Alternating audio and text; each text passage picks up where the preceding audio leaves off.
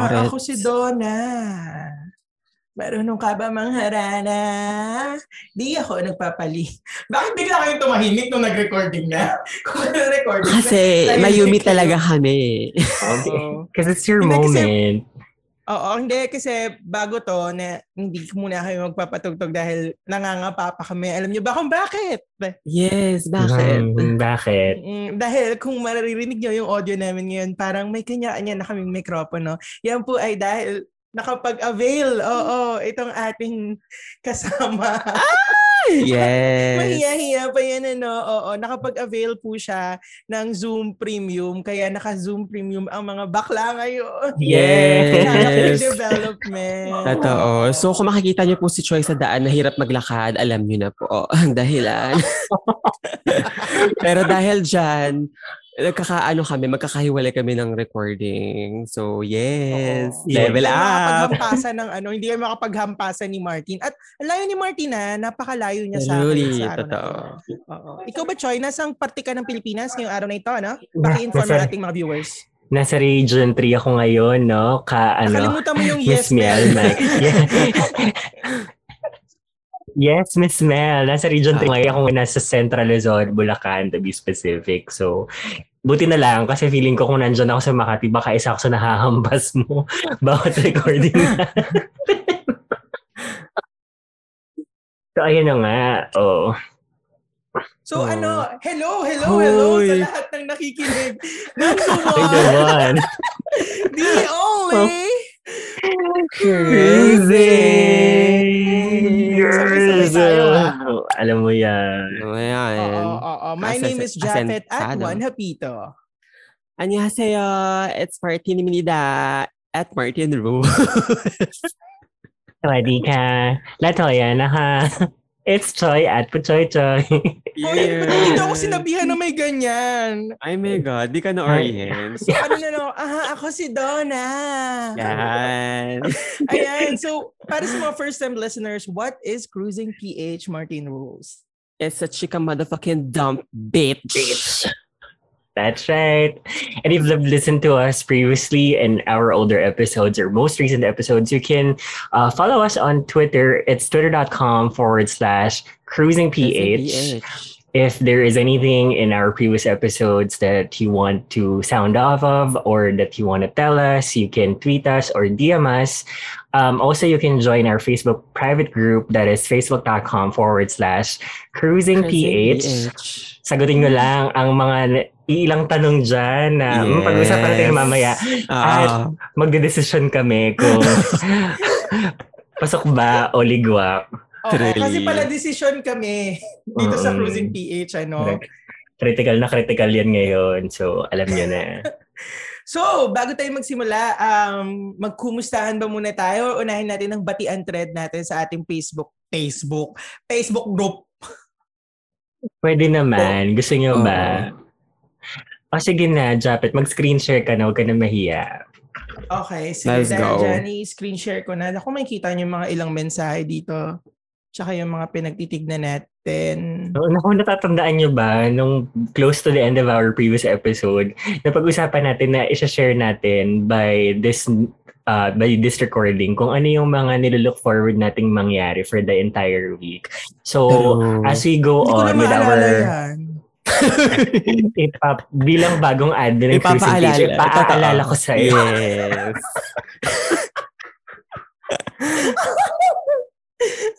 Uy, alam mo, ang, ang, ang hassle pala mag-record na ganito. Bakit? Ganito talaga pag professional. Oo nga eh. Ah, Sorry. get on our Alam mo naman, level. ano, pang kanal tayo. Parang feeling ko, minsan hindi, hindi ako naririnig. Rinig. Oo, kasi, siguro nasanay kasi kayo ni Tin na magkatabi kayo at nagkakarinigan ng kasi nga magkatabi kayo, di ba? Malamang. Surely. Ngayon kasi ang layo talaga namin sa isa't isa. Oo. Totoo yan. Andito ako as correspondent talaga sa ano sa highway. Yes. Correct. Ah, Narinig ko yung mga ano, kumakahol na aso dyan, Martin. Mm, Ano? totoo yan. Andito ako sa Baseco. Actually, lalaki ng mga pier dito. Yes.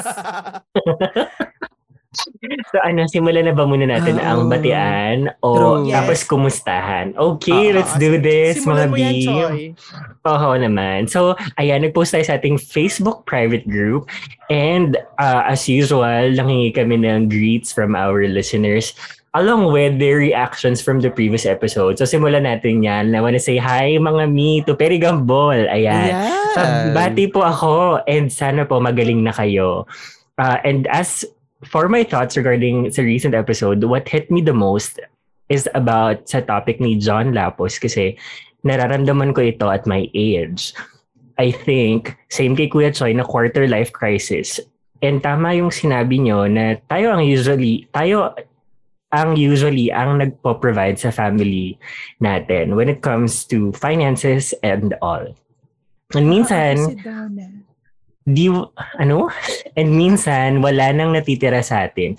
Eye opener ito para sa akin kasi parang unfair sa part ko na porket bakala ako ako pa yung parating hinihingian ng tulong nila mama eh naka, may nakakatandang kapatid din naman ako. And naranasan ko kay mama na when it comes na kailangan nila ng tulong ng tulong, ako yung tinatakbuhan nila. Pero kapag ako naman yung nangangailangan, ako yung naghahanap ng paraan para ma-overcome yung sarili kong problema. PS, parang bet din makipagtalakan sa inyo. Lols, baka naman. Yes. Mami, dahil naka, dahil kami ay medyo may Yes. Ready na kami sa happen. baranggayan. Hindi na kami kumakain ng kalapati. Tama yan. At hindi nyo kami mapipigilan. kami ang mabebeg. Uy, sandali lang. Yakap muna kay Perry Gambol. Mga pota kayo. Tawa kayo ng tawa. Oo nga. Seryosong Yakap seryoso muna. yung Totoo. sinabi niya. Grabe. Oo, ano mga opinion niyo mga Kasi, mami? ito naman- ah, ah, ah, sino mauna? Ang Oo. hirap. Na, nalilito. Sino Oo, mauna? no. Ayun nga. Sabi ko nga, yakap Perry Gambol. I'll go. True. Sige, ako naman, um, bless sa tito, perigambol, kasi niyakap mo na si Martin.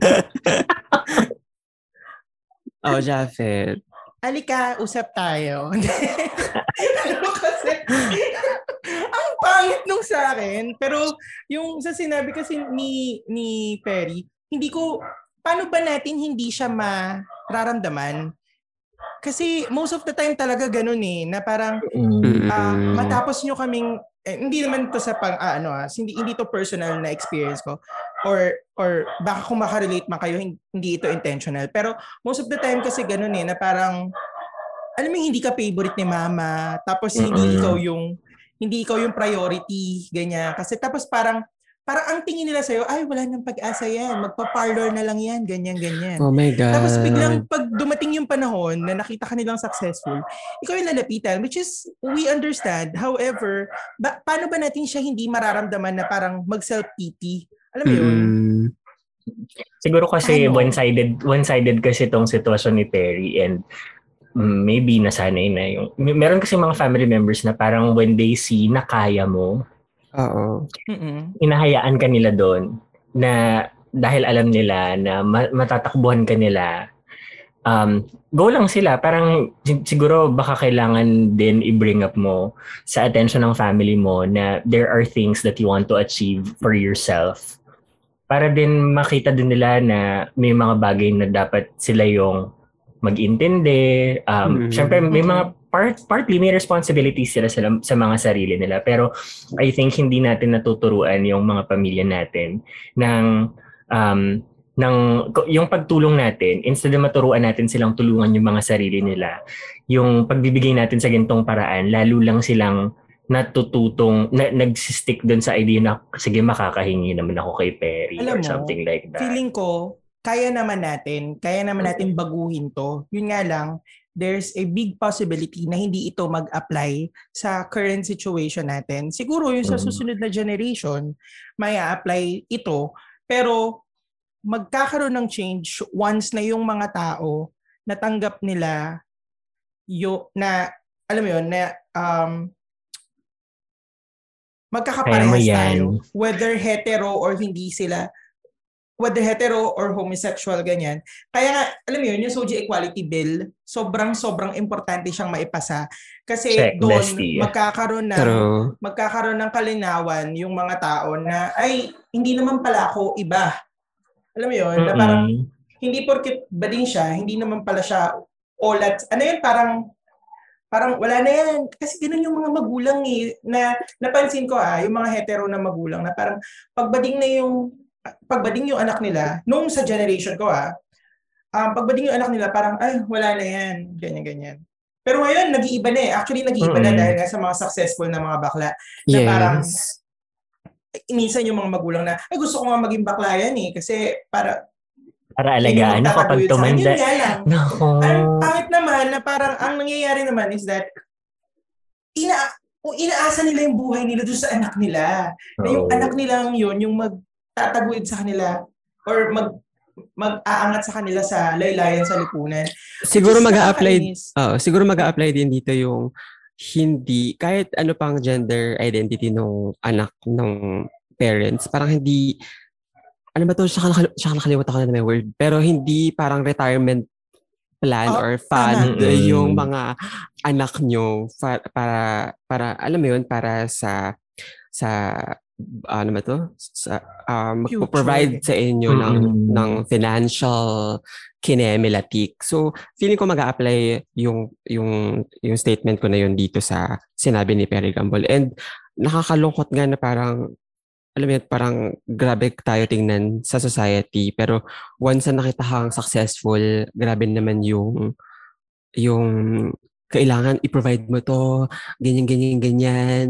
Pero Mm-mm. eh, nakakalimutan nila na tao ka din and kailangan mo din ng ng ng attention from Ng your parents. love. na love. Pero ayun nga, nag-agree ako sa sinabi ni Japheth and ni Troy na dapat may communication na mag-start sa family na alam mo yun na kailangan nila i-talk through itong itong nararanasan ni ni, ni, ni Perry Gamble Okay. and hopefully eventually sa educational system natin magbago din like yung um, pagtingin sa mga bakla, ma- mapasa yung Soji Bill para wala nang ganitong klaseng mindset yung mga susunod na mga bakla.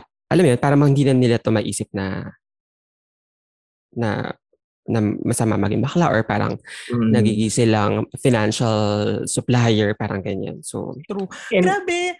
Grabe to. Naka, ay, sorry, Choy, ah, before you continue. Natutuwa ako kasi parang first, ano pa lang to, first pa lang to sa thread natin and ang ang fruitful na yung mga chinichika natin. Yun lang, shinare ko lang. Go, Choy. Back to studio. I was, I was gonna say na sana ano, para, na, hindi ko matandaan exactly kung ano yung term, pero kasi sanang kapag ka dumating yung, yung, yung day na pumasa na yung, yung SOGI SC bill, mm, na sana yung curri- yung curriculum din sa schools, yung parang hindi nila, may, meron kasi ako mga nababasa na may mga particular na gawain na ina-associate lang sa babae at sa lalaki. Hindi yan pambabae. Dapat ito ka. Hindi yan panlalaki. Dapat ganito ka. Whereas, kung neutral siya, for example, sa mga gawaing bahay, hindi siya, it's not about it being gawain pambabae o panlalaki. Kung nabubuhay ka mag-isa, walang babae o lalaki sa buhay mo, ikaw ang gagawa ng mga yan. Yung, yung mga ganun, parang Totoo. it, this is definitely going to take a very long time to change. But I think the fact na pinag-uusapan natin dito sa gay agenda, mga ganitong bagay ay yes. talaga namang is it, this is a nice start to um to our discussion today. Ayun na nga. Mm-mm. So, Kaya dapat talagang isulong yung SOGI Equality Bill na yan. As in, dapat talagang maisulong yan and dapat maipasa yan. So, dapat supportahan natin yung mga politicians na sumusuporta din dyan. Totoo. And yung mga bakla Mm. talaga yung pumapatay sa gender roles. Yes! No? Oo. so, yung pagiging, alam mo yun, pag simpleng mga chores sa bahay, hindi lang dapat gawain ng babae yun. 'di ba? Um, hindi yun sa ah, usapin ng babae. No? Kung, kung masinop ka talaga, gagawin mo yun kahit macho, ano ka pa, macho, fascist or whatever. Eh kung Or hindi, whatever. girl, girl. Girl. Next! Dumako po tayo sa ating susunod na ano, Ah, yan. pabati. Ah, ah. Oo. Ulit. Oo, kasi ako Take it to. away, Martin. Oo, take it away, Martin. Ako na ba? Hoy, si Choy din to eh. Basahin O, ko. O, kaya sige. nga, kaya ikaw Hello and magbabasa. thank you. O, sandali. Hello and thank you nga pala kay Bibi Jules at sa mama niya na si Madam Beth na talaga namang blessing in my life. Particularly this week, I asked for help and tweeted na we are we were in need of a doctor na pwedeng magbigay ng prescription to help us buy a certain restricted medicine for my mamita. And through their connections, help help came for us in a few days. Thank you din sa ating mga crusaders for retweeting and messaging me for and offered help. And syempre to Jafet and Martin for supporting me slash my family during a very challenging time. Sana masarap palagi ulam nyo. Love you and I'm also here for you. Alam nyo yarn. Kiss ano bang emoji. ginawa natin? Period. Hi, next. Ay, hindi. Kasi ano, baka kasi, may, alam niyo naman, mga gantong bagay, medyo ano yan sa akin. May soft Totoo. spot yan sa akin. Anyway, gusto ko lang din i-put in writing yung gratitude ko kasi may mga times na kapag sinasabi ko siya, parang hindi ko napipigilan, especially kapag medyo mabigat siya. And Mm. lifesaver talaga ang ginawa ni Jules na help sa amin. So, thank you again, Jules. Mm.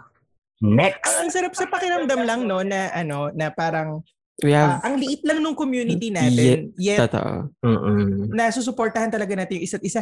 Hindi man natin alam kung paan, sa panong paraan. Mm-mm. Pero, na, Totoo. yun, nakakasupport, nakakatuwa lang. So. Naniniwala ako dun sa sinabi na, ni RuPaul na pag full ka ng love, may share mo at may share yung love. Diba? Correct. Yan? True, true. At saka ang liit-liit Ang ng circle, parang hindi mo iisipin na um, siguro sa isip mo, ito yung ito lang yung nagagawa mo pero hindi mo alam kung ano yung halaga niyan sa taong na, natutulungan mo. 'Di ba? So, Totoo. Oo. thank Saka you. lang na para tayong super mga magkakakilala talaga na dito sa sa Cruising PH na, na group na Mm. to na parang alam Mga mo, alam mo may resident ganyan. chef, may Oo. church lady, may ano Interior True. designer, Architect, may mga ganyan, doktor, ganyan. True. nakakatuwa. Ah. Mm-mm.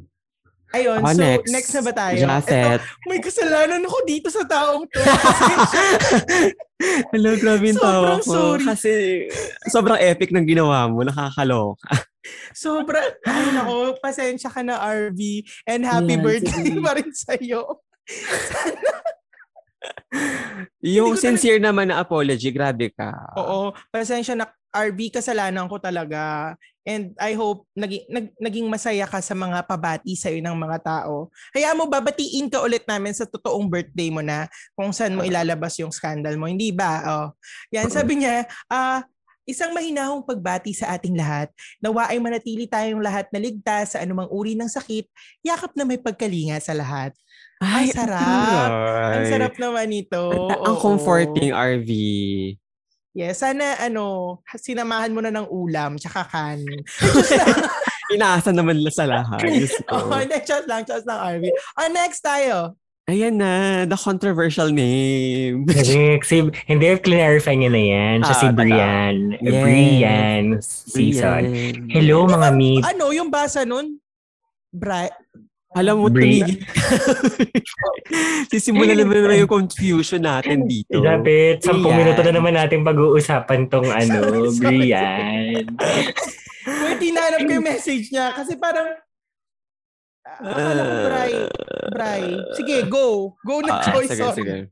Hello mga meeting sa walang sawang pagbati sa pangalan ko. By the way, Brian na lang. Ayun, sa comment, dapat. Haha. Ah, Brian. Parang Mariel Brian? Rodriguez yung mo ng tawa ko. Brian eh. Ayaw niya ng Brian o Brian eh. O sige na nga, Brian. Ayan, nili, may paglilinaw na nga galing sa Pero kanya. By the Brian, way, kung halimbawa Brian. naging Brian eh, yung pangalan mo, grabe. Parang ka-level mo si Beyonce. Brian eh. Knowles. So, Gaga, supportahan niyo ako. Grabe, di ko. Let's go. Alam mo, Let's kung di, go. di, di pa sinabi ni Choi na yung um, pronunciation na pangalan niya na Brian, ang basak talaga Bria, Brian. Diba? Brian. Parang Brian, tas may E sa dulo. So, Brian eh. Hoy, tama na. May official ano na. Brian. May chika Totoo. siya. May May chika sa dulo. Ochoy. Tuwing Basa. episode na lang, bilangin nyo kung ilang episode. Brian, kota ka na talaga, Fred. Totoo. Sabi niya, ask ko lang din opinion niyo about sa pagtakbo ni Isko ng presidente. So, who wants to go first? Eh, Go, Tin. Studio, yun. let's go. Totoo. Yun na yun. Eh, buzzer. Bye. So, Kasi ang daming red flag. Ang daming red Mm. flag. Alam niyo, parang, um, ah, di ba tin- gusto nga natin maging critical dito. So, tinitignan, tinitignan natin yung red flag eh, yung pagiging enabler niya noon kay Duterte, Mm, mm, mm, tapos yung pagiging enabler niya ngayon sa mga Marcoses, tapos okay, sige, sabihin natin na may maganda siyang nagawa sa Manila, pero gano'n na ba siya katagal sa termino niya bilang mayor, tapos tatakbo na siyang presidente? Alam mo yun? Mm. Pero besides, hindi pa ba tayo na-trauma sa mga mayor na tumatakbo pagka, na pagka, pa, True, na si pagka-presidente? si Duterte. Duterte. Oh, Na, diba? Tsaka, kung na, napakinggan nyo or napanood nyo yung um, interview ni Pierre Ranada sa kanya ng Rappler, sobrang hindi siya makasagot ng straightforward.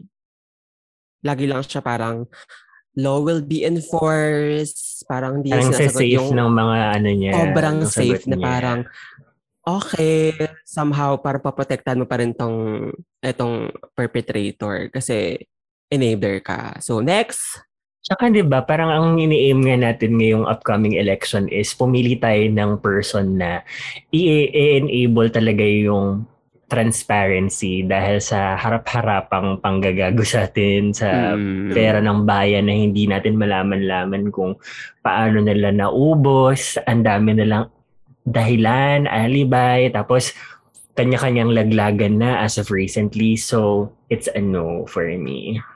sure.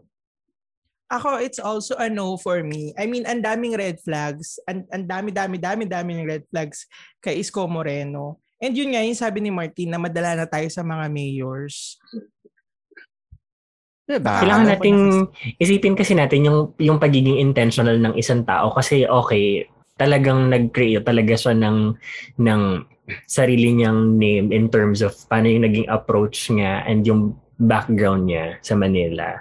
Pero Mm. kasi the fact na uh, meron siyang affiliation sa mga tao na ayaw na nga nating umupo and meron pang isang news that came out na nung in-interview siya sinabi niyang bibigyan niya ng cabinet post si Duterte kapag nanalo siyang president.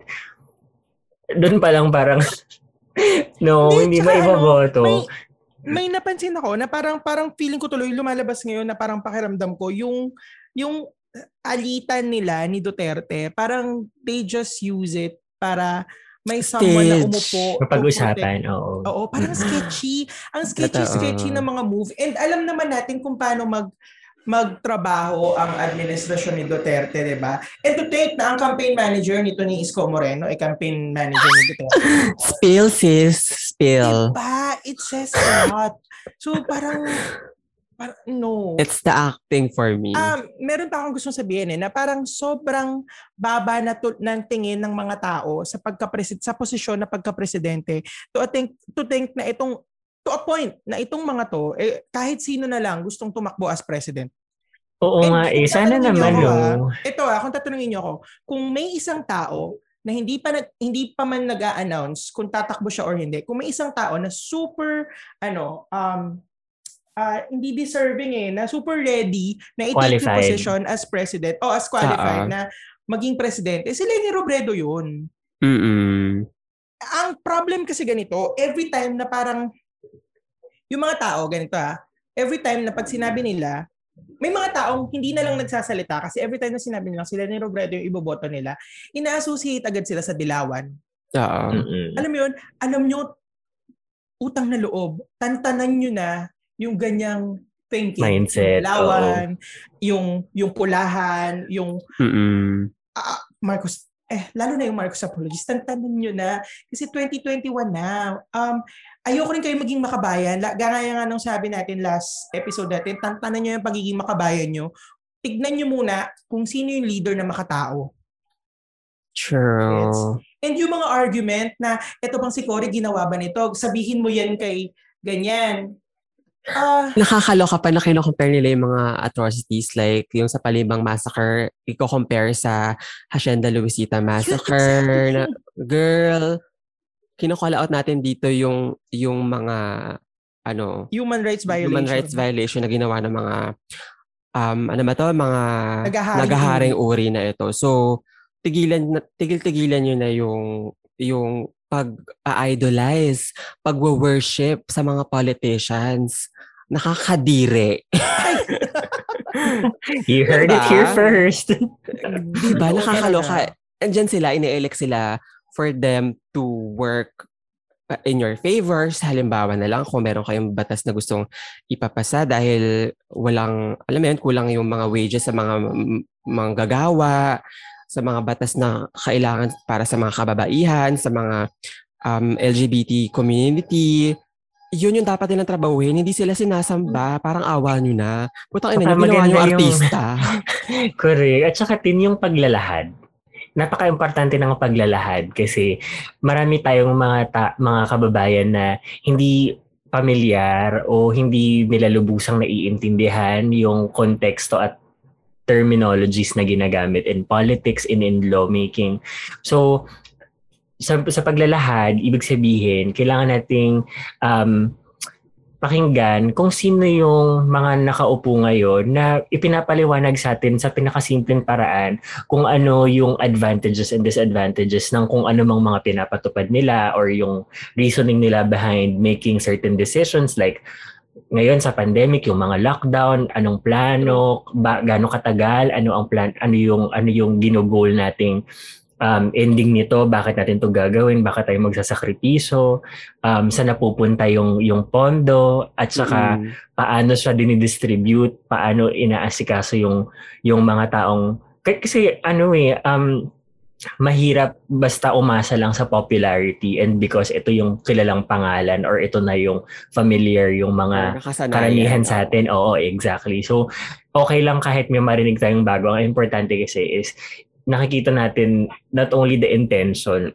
pero yung the way they conduct themselves in a very respectful manner, yung ethical, yung hindi ka mumurahin in the middle of, alam mo yon yung nakikita ng mga estudyante, lalo na ng mga bata na, naku, pag presidente ka, ka nire-respeto ka, tapos pag open mo ng TV or pag nood mo sa YouTube, ang mga naririnig mo ay barilin sa eme, yung babae, or Mm-mm. yung, alam mo yung mga rape jokes, yung mga um, pagmumura or alam na things that can trigger certain trauma in people who are watching. So ayun, isa sa mga highlights talaga na dapat natin din i-consider.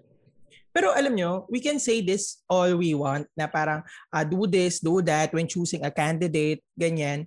Pero yung si sinabi ni Choi na parang um, yung mga, Pilipi, mga Pilipino, it's how they vo- vote na parang ah, kung ano yung tumatatak sa kanila, it's it still exists. Kaya Mm-mm. parang sa akin, tayong may mga privilege na and na maal- malaman itong mga impormasyon nito, mahalaga na kausapin natin yung mga kasama natin sa bahay.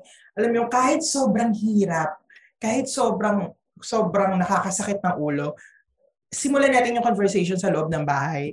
Ah, i-approach natin yung mga friends natin. Alam mo yun, lalo na pag nakita natin uh, Marcos apology sila, ganyan. Subukan natin kausapin. And alam mo yun, minsan nakakapagod, pero subukan nyo lang. Oo. Kasi itong ginagawa natin, dito lang to. Kung sino makikinig, ganyan, dadaputin lang nila. Pero iba pa rin yung talagang nag engage tayo. Exactly. And that's on period. Thank you, Miss Mel. Yes. Okay, next. Yes, Okay. dito naman tayo sa ano, oh, sa Baseco. Ang sabi ni Jules, Hello, pabati lang po mga mi. Also, I was listening again sa previous eps episode nyo and super nakakaiyak yung episode nyo with Dennis Roda. Talaga super informative and nakakaiyak pang ilang beses ko na siya napakinggan pero grabe to think na yung bagay na yun eh normal lang dapat for us human. Pero it's a, a- it's a no daw sabi ng system kasi bakla daw tayo like pota. Why? Also why? Gayon ganun yung ano yung expression. Also add ko lang from last episode you talk about sa ano ni Jan Lapus about growing old ng mag-isa.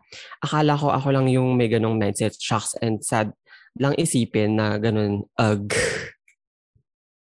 Meron pang also, add ko lang. I-expand mo yan, napakarami Ay, yan. sure, Ewan ko ba talaga. dito kay, tong si Jules, alam mo parang feeling ko talaga, outlet niya talaga tayo, kaya support-support natin yan. totoo yan so, Ayan. mahal na mahal natin yan si Baby Jules. Mm. Oo, dagdag pa ni Jules. Also, add ko lang, super late ako kay Perry sa pabati niya in some way. Hahaha. Pero baka ganun talaga at ibang pressure and iba yung level of expectation ng family slash tao sa paligid natin. Since bakla tayo, which is sad kasi grabe lang yung pressure sa akin to provide financial help sa family ko. Uh, which I don't mind naman tumulong at mag-give back sa kanila. Meanwhile, I have a brother who is old enough pero Diyos ko, wala atang plano sa buhay pero walang ka-pressure-pressure sa kanya. Like, punyeta, napaka-unfair ng life. Shit. Alam nyo, the more, the more yung pressure, the more yung galit, panghawakan Mm. natin to para, alam mo yun, isulong yung karapatan natin, isulong yung Soji equality. Um, excuse me. Ah, tapos, para para hindi man to mag-apply sa atin yung tulong ngayon. Alam mo yung wala nang bakla, wala nang batang bakla ang makaka-experience na na-experience natin ngayon. Pero, grabe. Nakakaloka. Bakit, Choy? Okay ka lang ba? Para ka naiiyak. Hindi kasi parang na ano ko, nga- ngayon ko na lalo nakikita yung um yung isang magandang naging purpose ng ng cruising PH na nung simula hindi naman natin to masyadong pinapansin eh pero di ba when we started talking about the things na hindi talaga natin typical na napag-uusapan with our family and friends and then we find this small community online na yung nire-real talk ka, yung parang gusto mong i-un, i- i-unload or i-unpack to pero hindi Mm. mo alam kung saan avenue mo siya gagawin. So talagang it, anyway ito naman din kasi yung isa sa mga nagiging goal namin recently ng ni na Japet sa ni na Martin na um, sa pag sa pag-create namin ng mga bagong episodes na let's make this as real as it can get. Pag-usapan natin yung mga issues na um, pinagdadaanan natin bilang member ng LGBTQIA plus community and how can we um, push for the gay agenda. Kasi totoo yan eh, nagbabago na yung time ngayon. And the more we talk about these things, the more we can bring awareness to the table, the, the more na mas mai-engage natin yung mga tao. And that way, yung mga ilang tao na nakakausap natin, maybe they can also do the same para din magkaroon ng continuation kasi hindi naman pwedeng tayo-tayo lang ang makikinabang. Kailangan kung meron tayong reach. Wow, reach ka lang. Kailan five nga lang nakikinig sa atin. ako pa yung pangatlo. Puyat pa ako. Actually, ako yung apat, ha? Mm-mm. So yeah, ayun na nga. Um, thank you. Ano, sino nga to? Si Vivi Jules. Jules. Nakalimutan. Ang, kung, i- i-share ko lang din kasi um, naalala ko nung nagsisimula pa lang kami ni Martin, ah may, alam mo yung parang may times na parang nagkakatamaran kayo. Tapos parang sobrang bigat-bigat na nang nararamdaman yun na parang tingin nyo na ah ang pangit na kaming dala, sa aming dalawa lang pu- napupunta yung usapan. Huy, alam mo ba, every time na magre-record tayo, kasi every week, di ba? Every time na magre-record tayo, kinakabahan ako. Tsaka parang, naalala ko yung parang pagpapasok ka sa school na ayaw mo nang pumasok kasi parang, ay, ay, parang ayaw mo sa lugar na yun. Ganun yung nararamdaman ko every time na mag-start yung recording kasi sobrang bigat ng mga pinag-uusapan natin noon, yung mga una-unang um, Oo. episodes na nakaka-apekto talaga sa... Nakaka-drain. Oo, nakaka-drain, nakaka, nakaka-anxiety, ganyan. And eventually, nakaka, nakaka, nakakatuwa rin na nagkaroon ng community kasi nga may outlet. And na, may nakaka-relate pala sa sa usapan namin ni Jafet na hanggang tayong tatlo ngayon. So, eventually, cu- cured na. cured na tayo. Clear Oo, skin, no? diba? Parang ano na, na, na namanhid na tayo Oo. sa mga sugat, ganyan. na parang mas iba mas stronger talaga pag collective, no? Totoo. Mm, pag may totoo. community ka talaga. Tapos nadagdagan pa tayo ng choice. So parang parang superwoman na tayo ngayon. Yes. Imagine niyo na lang pag may mga dadagdag pa, di ba? Oo. At saka, Yes. di ba? Mm-mm. Na-excite. so, na, alam mo, na-excite tuloy ako sa mga susunod na episode ng Cruising PH. Oo, feeling ko din. Ako yung as a referee. O, at siyang ami ako sa next episode. Kung may Face-to-face. face to face, siyang ami ako dyan. Ako yung trio tagapayo. Imagine niyo Ah. tatlo ako. Hindi ko alam yung role ko kasi hindi ako nanonood noon. Ah! Grabe. Alta Ay, talaga ito. si Choi. Oo. Na, alam mo, alta Alta agad? pro- Grabe. and an alpha, ganyan. Pero in Jerry a way, Springer yung pinapanood niya. Sorry. nai- naiisip ko naman na um, nung itong sinali nyo na ako formally, na ano ba yung meron ako na pwede kong mai-offer to the table. yeah. Kasi lalo na na meron tayong small community. Hindi naman namin sinasabi na responsibility namin. Pero before we started going on with our recordings, na tatlo kami, na pag-usapan namin na, you know, we have to do this for ourselves first. Kung ano man yung magiging ano nito, um, outcome nito, then so be it. Pero we're not really doing this to please anyone, but it's maybe it's our way of processing what we're going through, our thoughts, yung mga conf- conflicting na naiisip natin na hindi natin basta ma-open unless it's someone na nakaka-relate sa atin. Like, Mm-mm. the same people from the same community, di ba? So, talagang, et, et, ayan, yung itong Zoom, itong kung ano man, may offer ko sa inyo. In-offer ko yan um, ng walang ini-expect na kapalit. And syempre meron tayong mga ibang listeners na mga, alam niyo na, mga bagets pa and Mm. Some of them talagang very vocal sa mga questions nila about certain things. So parang in a way, magandang contribution yun sa community na i-impart natin kung ano yung bagay na pwede nating i-impart sa kanila and i-empower natin sila eh, um, correctly and in, in, in the proper way. Para din, alam mo yun, when it's time for them to decide for their own, medyo meron silang ma-establish nila sa mga sarili nila na, okay, alam ko, medyo kaya ko to. Alam ko kaya ko. Parang ganon. Kasi di ba parang kaya ka lang naman nag-hold back kasi hindi mo alam kung kanino ka lalapit, kakapit, mag-open. So parang nagawa natin yung dito sa cruising. And Basta sa mga I, bagets, basta sa mga bagets na Crusaders, kung meron kayong mga chika, lagi niyong tatandaan na ang daming, may ilang members tayo? 100. 136. Yeah, Oh, na- mamaya 130 na lang yan. Pero meron tayong 136 na members na makakatulong sa mga agam-agam nyo sa buhay. Kaya okay, Yes. correct. na. Actually, ano Ask pa nga, away. 100 136.5. Tignan mo nga ako, yung nanay, pangatlo, pati nga nanay ni Jules. True ba? Tinulungan ako. True. Hindi pa member yun na. So, Mm. imagine Oo, kung ang dami na natin. So, ayan na. Pa, diba? Ang sarap! Ang sarap naman ng komunidad na ito. Oo, so next, Putsa, ba't lagi sa akin natatapat si RV? Oh my gosh. Kasi baka- it's your karma.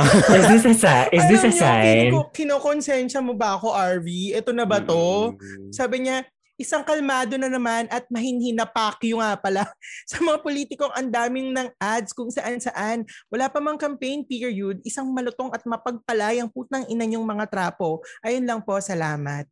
Period. Yes. Pero 'di ba, napapansin nyo, halimbawa ako, syempre nanonood ako ng porn, 'di ba? Makikita ko yung mukha ni Ping Lacson. Mami, parang, Nakakaloka. mami, parang anticlimactic yun. Parang ang ganda-ganda ng eksena na nahanap mo. Di ba? Ang tagal makahanap ng magandang video. Tapos, nandun ka na sa moment na nakakaloka. ito na. Tapos biglang may lalabas na politiko nun sa pinapanood mo na Mm. parang, parang gusto ko sabihin, ano Na-infiltrate nila ang porn industry. Oo. Ito naman, oo, pati tingi. sa mga Ito na, oh.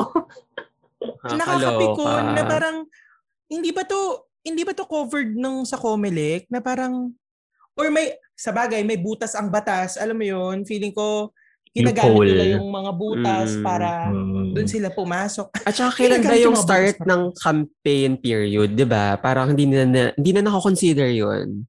Hindi na. Hindi Kasi na. parang Pakapala na ng Ah, mukha eh. Totoo. ang ano ngayon is pa- paingayan ng, ng pangalan. Kasi nga, di ba, yung recall, yung recall sa tao na parang, uy, si Marcos, laging in-interview ni Tony Gonzaga, Emerut, ganyan-ganyan. Oo. So parang, the more we talk about it, parang yung sa iba na ah, hindi, parang miseducated Filipinos, parang sa Mm-mm. okay, mabango to, ito na nilalagay ko sa balota. Mm-mm. Tama. At imbes na i-educate ni Tony yung sarili niya tungkol sa mga pinagagawa ni Marcos, ano, nag-story lang siya ng, sabi niya, thank you. Putang. Oo na. Na Trending ako. siya. Nabiti ko na ako dyan sa, Sa Amnesia Girl YouTube. na yan. Mm-mm. Oo.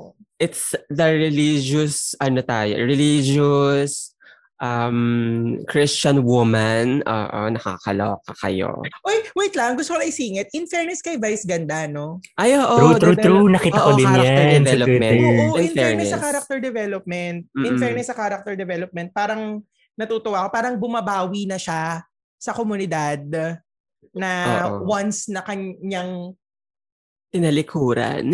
Hindi ko masabing tinalikuran kasi tumutulong naman siya. It's just that Mm. parang hindi nga lang miseducated nga, ganun. Oo. Ang, ang maganda naman kasi kay Mami, eh, nag-e-effort din naman siya to educate herself sa, sa mga Mm. ganong bagay. Kasi alam mo, talagang very critical ang cancel culture dito sa Pilipinas. Kasi before you even, um, par- parang nauuna na yung inaatake ka na kaagad ng mga tao before them being critical about yung paano ka ba napunta sa gantong sitwasyon or bakit ganyan yung opinion mo there could be something in in what you've learned about this issue na baka pwede nating i-correct pero ang unang ginagawa ng mga tao nang ka-cancel ka agad so Mm-mm. talaga na, na ano ako na nagiging hopeful ako lalo kasi 'di ba pag nag-post siya ng something gaano karami yung engagement niya Diba? yung reach Totoo. niya yung net Totoo worth yan. niya yung likes niya and talagang wala siyang ima- imagine nag-guess nga dati yung Gonzaga sisters sa GGV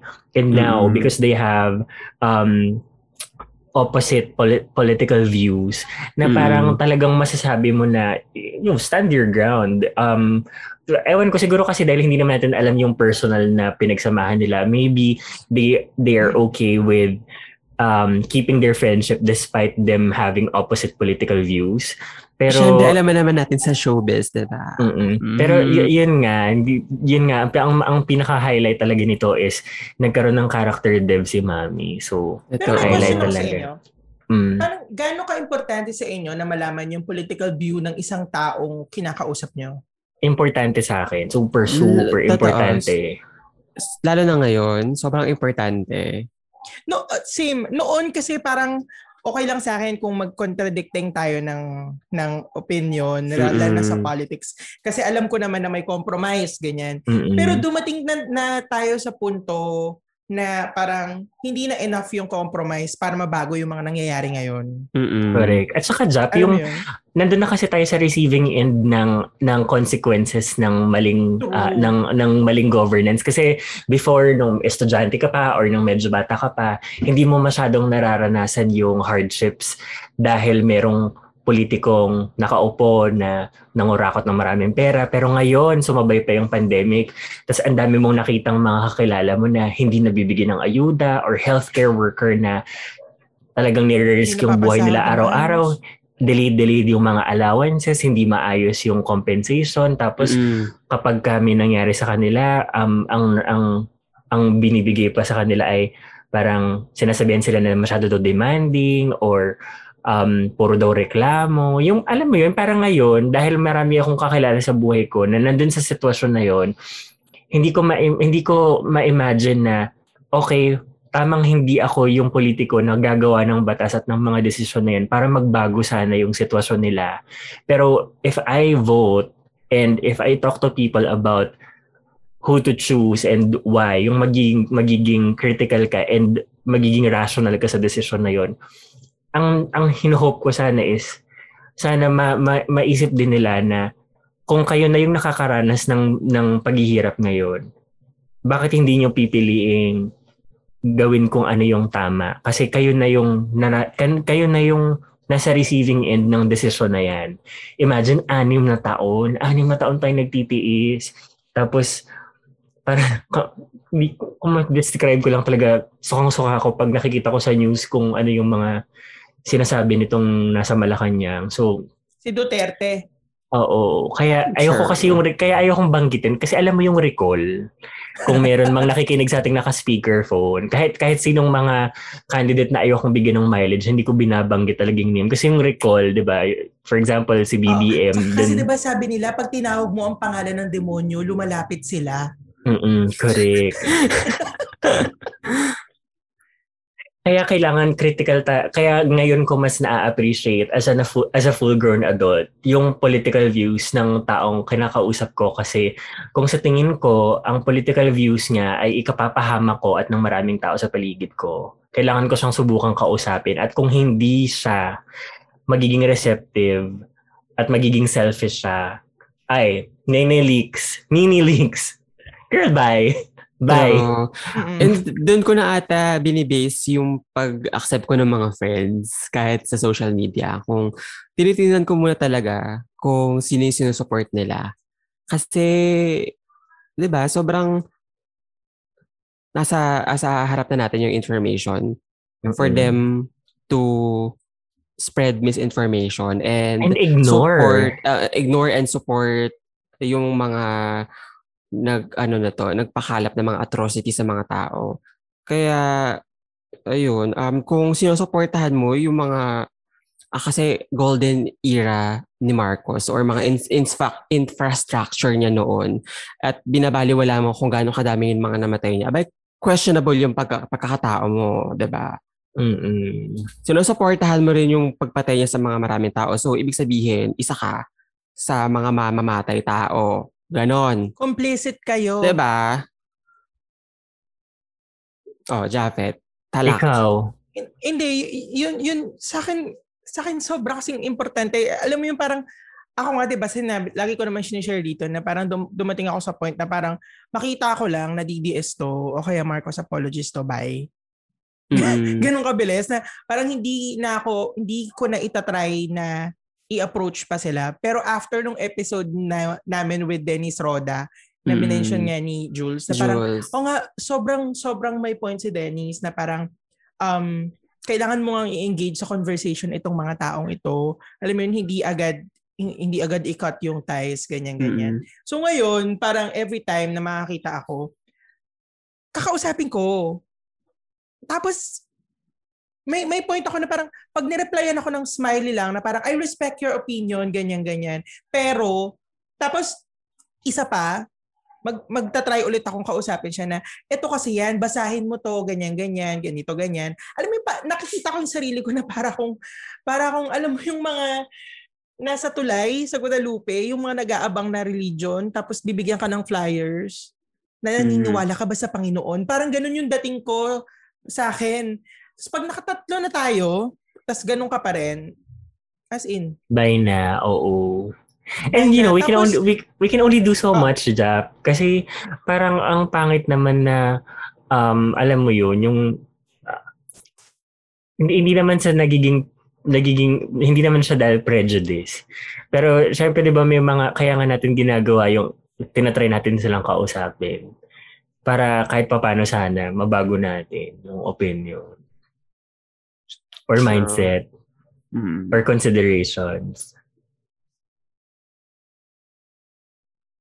Mm. May may nakita kasi akong pinost ng isa sa mga crusaders natin. Hindi ko alam kasi baka hindi niya gustong pabanggit yung pangalan niya, pero meron siyang friend na apolitical na parang justify yung pagiging apolitical niya. Okay. Oo. Ah, hindi ko kita kaya to. Parang, Naki- Alam mo nakita yun, to, parang- Choy? oo, binasa ko yan. Sobrang, eh, niyakap niya yung pagiging selfish niya at yung, yung, yung idea na mamamatay din tayong lahat. Para mo na din sinabi na, para mo na ding sinabi na wag na kayong mangarap sa buhay or wag na kayong mag-aim na mag-succeed or ma ma-in Wa- love uh, wag na or- kayo mag-dream. Oo, wag na kayo, don't dream about anything for your life kasi ang ending mamamatay din tayong lahat. Parang, Totoo. So, i-accept na lang natin yung mga nangyayari sa atin ngayon. Ganon. parang gusto ko siyang sabihan na, girl, who hurt you, girl? Ako, alam mo kung ano gusto kong sabihin sa kanya. Na natin. parang, ako, alam, gusto kong sabihin sa kanya na ah, iho, hindi umiikot sa'yo ang mundo. May mga Correct. taong naapektuhan ng desisyon mo. At kung tingin mo ah, walang maitutulong, ay walang naidudulot yung pagdidesisyon, well, yung pagdidesisyon mo na hindi magdesisyon ay sobrang nakaapekto sa maraming tao. And example, ito. Kung hindi ka bumoto noong 2016, ito yun. Ito yung nangyayari sa atin ngayon. Iyan yung effect nung desisyon mong hindi magdesisyon. parang ganon. Mm-mm. Eh, parang- Mm-mm. And kung hindi pa rin siya makikinig, alam mo, FO. Pero, No, hindi hindi hindi ko i-stress ang sarili ko diyan. Mas ma, yung imbes na yung stress ko, i-focus ko na lang to sa pag-influence ng iba. mm Correct. And that's a wrap for that topic, mga mami. Ito Ah. naman, si... Apakahaba ng greeting nito. John John! Pabati po ng malala. Oo. John John, sana Okay. naliligayahan ka sa pagbati namin sa iyo. Hi, John John. John John. Gusto ba yan? Malalayan. Alam mo, Shit, agad. excited na tuloy ako sa ano, episode ko mamaya. Huy, ako din. Nakakaloka. Wait, wait, Ano wait. Question. wait, ano Kailan ba pinag-uusapan nyo? Ah, sige, sige, sige. Kailan ba natin ito ipopost? Di ba Sunday? Oo. As a church So, pwede lady. na natin sabihin. Choy, pwede mo nang sabihin. Alin? Go, Choy! Grabe yung kilig ni Choy. Hindi, kasi ano... Um, Ayan na lang kung may backstory ito. Lagot. Ayun na, ayun na. Manda kayo. Ako. na. Oh Let's go, God. Choy. Sige. Take it away. Teka, wag niyo, pwede bang ano, tapusin muna natin yung batian kasi si John John palang binabati ko. Tapos, Wait, oh, sige, sige, sige. ano naman sige. ito? Ako na, Oh, ako ayan. naman kasi yung ending eh. Ah, Sabi sige, ko, sige. gusto ko pala batiin si kumari kong Erickson Blue na napulis na naman ni Zuckerberg. Kasi napulis na naman si Erickson Blue. Gusto Huy, niya alam lang mo. naman i-share.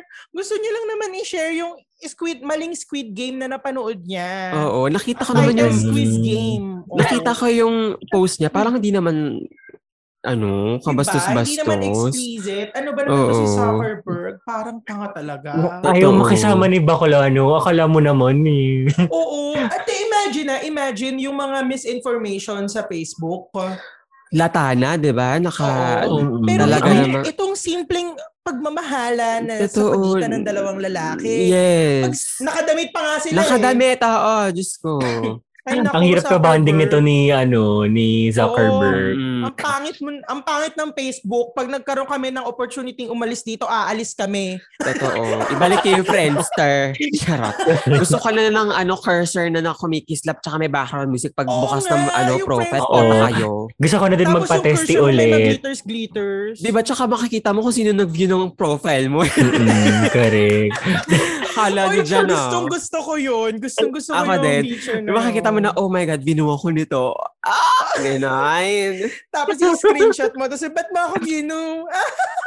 Parang sarato. Diba? Gagawin. wala And na that- ano ko. Mm-mm. Ah, go, Oo. Choy.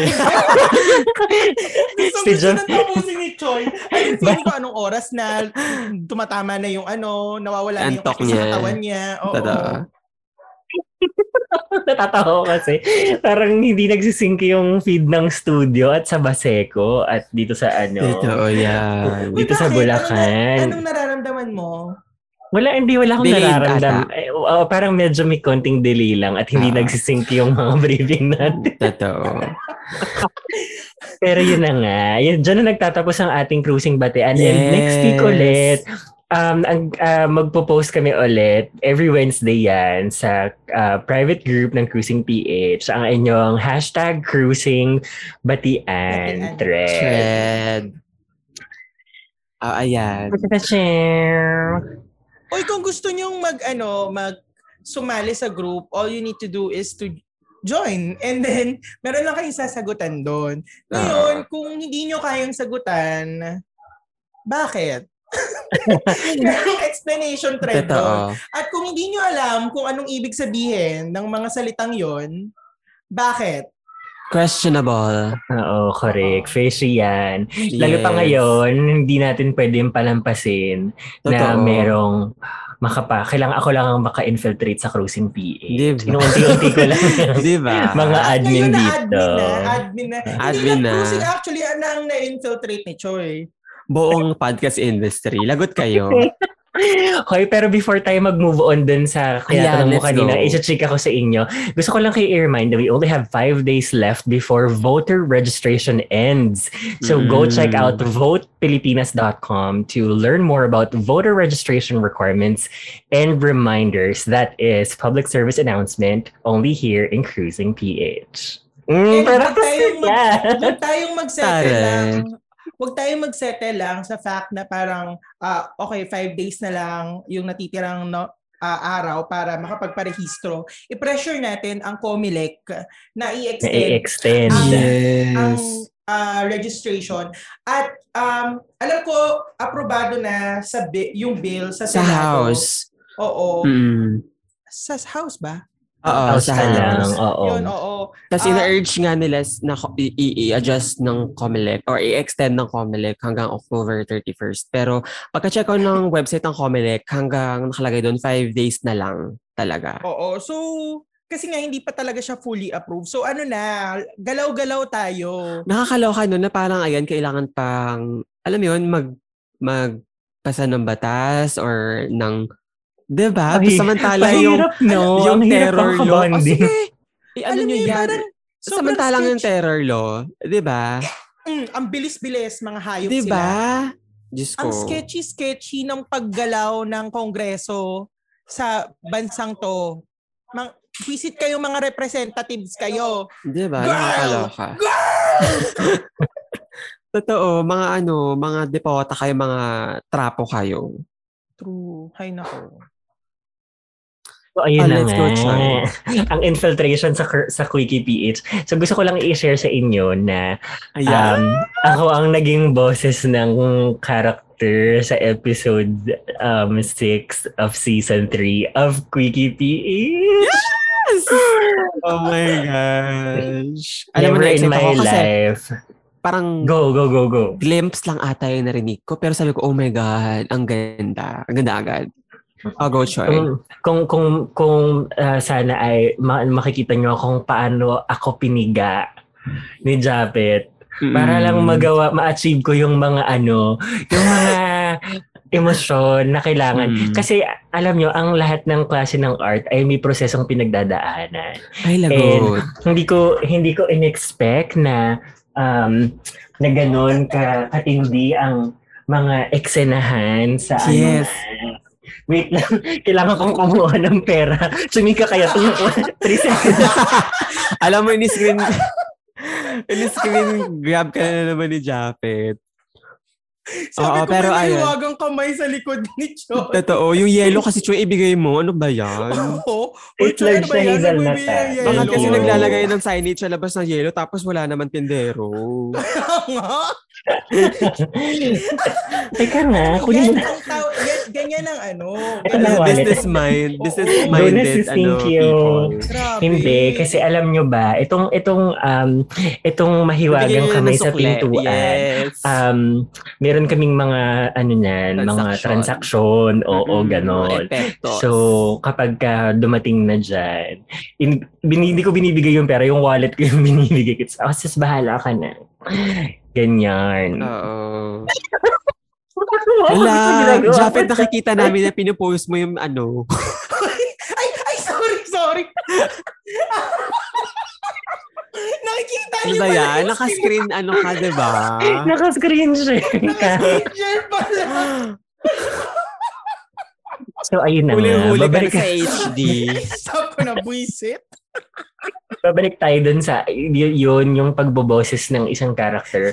Akala, akala ng mga tao madali mag-voice acting, pero hindi.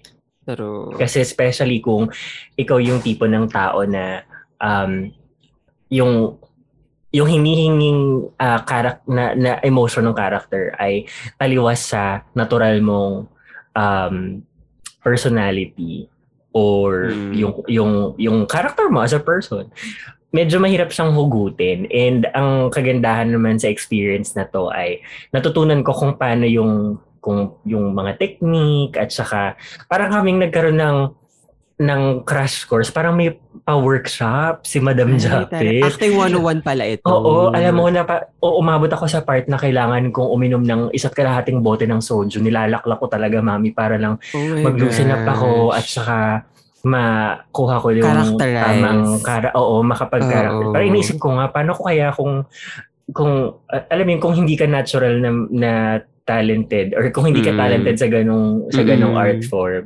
parang na, maiintindihan mo kung ano yung importance ng mga workshop at saka uh-huh. kung bakit kailangan effective ka sa ganung ginagawa. Ako naman kasi ayaw kong hindihan si Japet nung inoffer niya yung yung yun sa akin kasi una um, hindi naman sa lahat ng panahon ay meron kang kaibigang magsasabi sa iyo na hoy gusto ko sana busesan mo tong ginawa ko. True. 'Di ba? So Mm-mm. parang ala bakit ako parang hindi ko pa parang hindi ko pa yun na-appreciate nung una kasi parang feeling ko baka isa na naman to sa mga charot moments namin ni Japet, baka dyan na joke, piniplaytime lang ako ni Bakala. Tapos hanggang sa, ayun na, in-explain niya na sa akin na ganito kasi siya ginagawa. Tapos binibigyan niya ako ng mga breathing exercises. So parang, parang sabi ko, sige, sige kakaririn ko na nga to. Um, hindi pa nga ako masaya sa gawa ko nung umpisa. Tapos nung sinubmit ko na sa kanya, parang ang nasa isip ko kasi is baka mamaya kasi dahil nga dahil bago lang to sa akin baka mamaya hindi to pasok sa ine-expect na output ni Jap. So ayun thank you sa ano gusto ko pala mag-thank you sa handler ko. Si um handler. Hindi charot lang. Pero grabe experience talaga to. At saka um pumikit kayo at um So, di ba nakikita niyo naman yung picture ko sa social media, di ba? So, kung sure. ano yung nakikita niyo doon, pakinggan niyo yung ano, pakinggan niyo yung ganap sa Quickie PH. Tapos, ayun, enjoy, kain na, ganyan. Hoy, pero ano, no, first choice ko naman, i-ano ko lang, i-depensa ko lang yung sarili ko sa mga sinabi ni Choi. Defend, inaano ba kita? first, first choice ko talaga si Choi dito sa, ano, sa anong binibuild ko yung season 3 na parang sabi ko, dapat yung first three episode ako, tapos yung last three episode collab. First, ah, first choice ko talaga yung mga kasa, nakikipag-collab ako na hihiya lang ako kung paano i-approach. Eh since itong si Choi, parang medyo komportable na siya sa atin. Oo. Na-approach ko na siya, ganyan. At saka meron tayong isang discussion. Na, si na hoy, hoy, Jape, tigilan mo ako. Sabi mo, alam mo ba sabi niya pa sa akin isang isang ano, isang gabi sabi niya sa akin. Choy, kasi yung isang recording natin, nabanggit mo yung tungkol sa ganito. Pwede bang ikaw na yung mag ano ba yung parang tinatry niyang i parang iniestima ako ni Japet kung Uh-oh. papayag ba akong gawin yung character na yun dahil sa actual life experience ko, nangyari siya sa akin. So, Really parang, good. Hindi na nga, ang pagbigyan na nga natin, ang kulit-kulit nito, eh, ilang weeks na nag-i-email. Eh. diba, diba? Hoy, sandali, kailan ba nila naririnig itong, ano, ito na ng pasabog ng Quickie PH? Actually, By the time na ano daw, oh, by the time na ma- ma- ma-post na natin itong episode na to, available na siya for uh, for free sa Spotify. Makinig kayo kasi ano, last episode na to ng season 3. Correct. Kung gusto nyong marinig ang uh, ang Quickie PH nang nandun si Rufa May Quinto, ito na nga, guys. Yes. Bagong lipat lang ako sa bahay na to.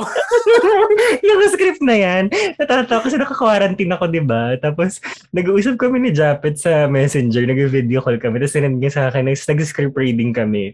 Eh, nung time na yon nahanap ko yung, yung video ni Rufa May sa isang movie niya na late siyang pumasok sa trabaho, tapos na-promote siyang boss, tapos sabi niya, ako na nga, palang bagong boss mo ngayon. Ikaw, uh-uh. buray mo yung makeup mo. Mukha ka bakla. Sabi niya.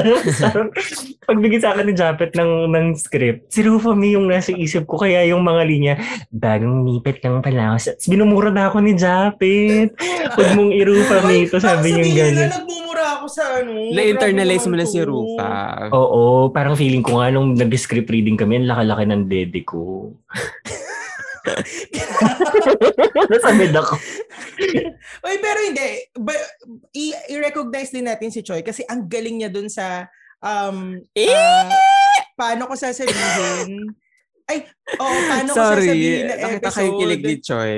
Yung ano niya, yung pag-iyak-iyak niya doon, hindi kasi siya Diba? na-credit doon kasi hindi, hindi ko siya sinama dahil nga, ang usapan namin, i-credit ko na lang siya sa last episode. Oo. So parang hindi siya na-credit doon. Pero pakinggan nyo yung mahiwagang boses Hoy, doon. pakinggan Bukod kay. Earl Jericho ng Campfire Story.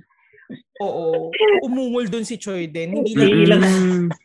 Iilang, iilang segundo lang yun. Tapos magtatalawang oras yata kami ni Japit kasi sabi niya, hindi, Choy, ganito. Hindi ikaw yan eh. Hindi ganito. Kapag in-internalize mo pala yung sinulat ni Japit, tapos parang inisip mo na nangyayari siya sa'yo sa totoong buhay. Mm-mm. Iiyak ko ng totoo, day. Eh, di ba uminom pa ako ng, di ba uminom pa ako ng soju noon? Talagang, Nag-alak pa siya. oo, tal sabi ko pa sa kuya ko, nila ko As a yung pinto, method sabi ko, actor, bakit? it's the methodism, SM. Diba? Hindi nyo kaya. Tapos, Tapos- nag-record nga si Martin eh. Nakatayo siya. Oo, Para naglalakad kami. Nag- Ay, talaga. Na- Ganda. Nag-aakma kaming naglalakad kasi nga doon sa eksena, naglalakad si si si anong pangalan nito? Neng. Neng. Si Neng at saka si anong pangalan isa? Si Dex. Si Dex. si Dex, si Dex. Ano ba yung mga hindi nakikinig sila. ng ano, episode? Oo, Charot. nakakaloka. so ayun, kailangan talaga na maglakad ka din para yung bounce bounce. Madala sa eksena. Yes. Oh, Choi, bakit ka biglang huminto? Para may nakita ka sa Facebook. Ano ba? Alam mo, Japet, sige, ipon-ipunin mo lang tong mga screenshot-screenshot. Sinasabi ka talaga sa'yo. Alam mo, kailangan natin magbenta ng yellow pambayad sa ano natin, sa Zoom premium Totoo. natin. Yes. Kaya, yan. Tama, Intindihin tama, nyo na lang na, na kailangan, Kailangan maghanap buhay. Yes, kayod Tama, kung tama. kayod. Correct. Kailangan na din natin ng Daddy Choi. Ang sakit ng tiyan ko, Japet. Ala, bigla siyang na-stop magsalita. Anong Oh problema my niya? God. Ako ba? Oo. Nung sinabi namin kailangan na natin ng daddy. Kasi Para I'm your mommy. I'm your mommy. ano ka ba? Maliit na bagay lang tong Zoom Premium na to kumpara sa Uy, mga bagay nyo- na nagagawa nyo. May, may gusto lang akong i-share. Naiirita Hmm. ako dun sa ano, sa parang ah, ginagawang slogan yung parang ang ama ng Maynila, ah, ang ina ng Kinesu. Ay nako. Yun, parang iniyahan mga Ina-associate- yan. ina-associate yung mga politician na parang mga magulang. So, susunod tayo sa kanila. Again, putang ina nyo, hindi sila mga relatives, hindi sila celebrities na dapat i-worship. Tama. At 'di ba, mga politician na nakarinig, nandyan, nandyan sila sa kayo kay Martin. nandyan sila sa position para magtrabaho, mga hayop kayo. Ayan, nabarda na naman kayo ni. Martin, ang ating Barda Queen. Kung nakikita nyo lang tong Zoom recording ng video na to. Ay, shit! Ikaw pala magre-release, no? Choy, pag nag-release ka ng explicit na video, magre-release din ako ng explicit na video sa'yo. Ay nako. Ano bang Before ginawa mo natin- explicit? Hindi, before natin yan pag-usapan, Japet, kailangan muna nating tandaan na birth, magba-birthday si RV. At di ba sinabi niya doon, sa totoong birthday niya, i-release yung scandal niya. Kaya may resibo ako doon sa comments. Kasi baka Totoo. mamaya i-delete niya. Totoo Diba? yan. Tama yan. Yan. Ang, ang mga bakla talaga, magaling magtabi Mahilig sa resibo. resibo. Yes. Oo. Mhm, Kailangan natin yun ngayon. Speaking of mga bading, meron akong question sa inyo. Huwag na tayo magkumustahan. Feeling ko naman mga maging okay naman tayo this week. Saka ang ganda ng energy natin ngayon, di ba? Ay, pansin niyo ba yung patataas, di ba? Yes. Meron ako kasi yung question sa inyo. Um, Oh. may minsan bang pumasok sa isip nyo na mainggit sa mga batang LGBTQ plus members ngayon? Kasi naman. parang uh, nakaka-express sila freely ng kanilang gender identity and expression. And alam mo yun, nakakapag-holding hands sila ng malaya, ganyan-ganyan. Tapos pag may pumuna sa kanila, rest back tayong mga ano, na parang, oy, ano nyo, huwag yung ano yun yan, ah? Mm-mm. alam mo yun? Kasi ngayon, every time nakakarinig ako ng mga nag-aaway-aaway dyan, tapos tatawagin bakla, alam, lumalabas talaga ako ng gate. Hoy, may Oo. problema kayo? Mas kayo dito. Kayo dito maglaro. Yan. So alam mo yun, and, and nakakaingit lang na may, may in, iniisip ko lang ha, na parang, parang gusto kong magalit sa pagkabata ko na parang bakit walang nagganito sa akin? Ba't walang nagtanggol sa akin nung ang gender expression ko ay leaning to uh, feminine, ganyan. Mm-mm-mm. Alam mo yun, bakit? Bakit?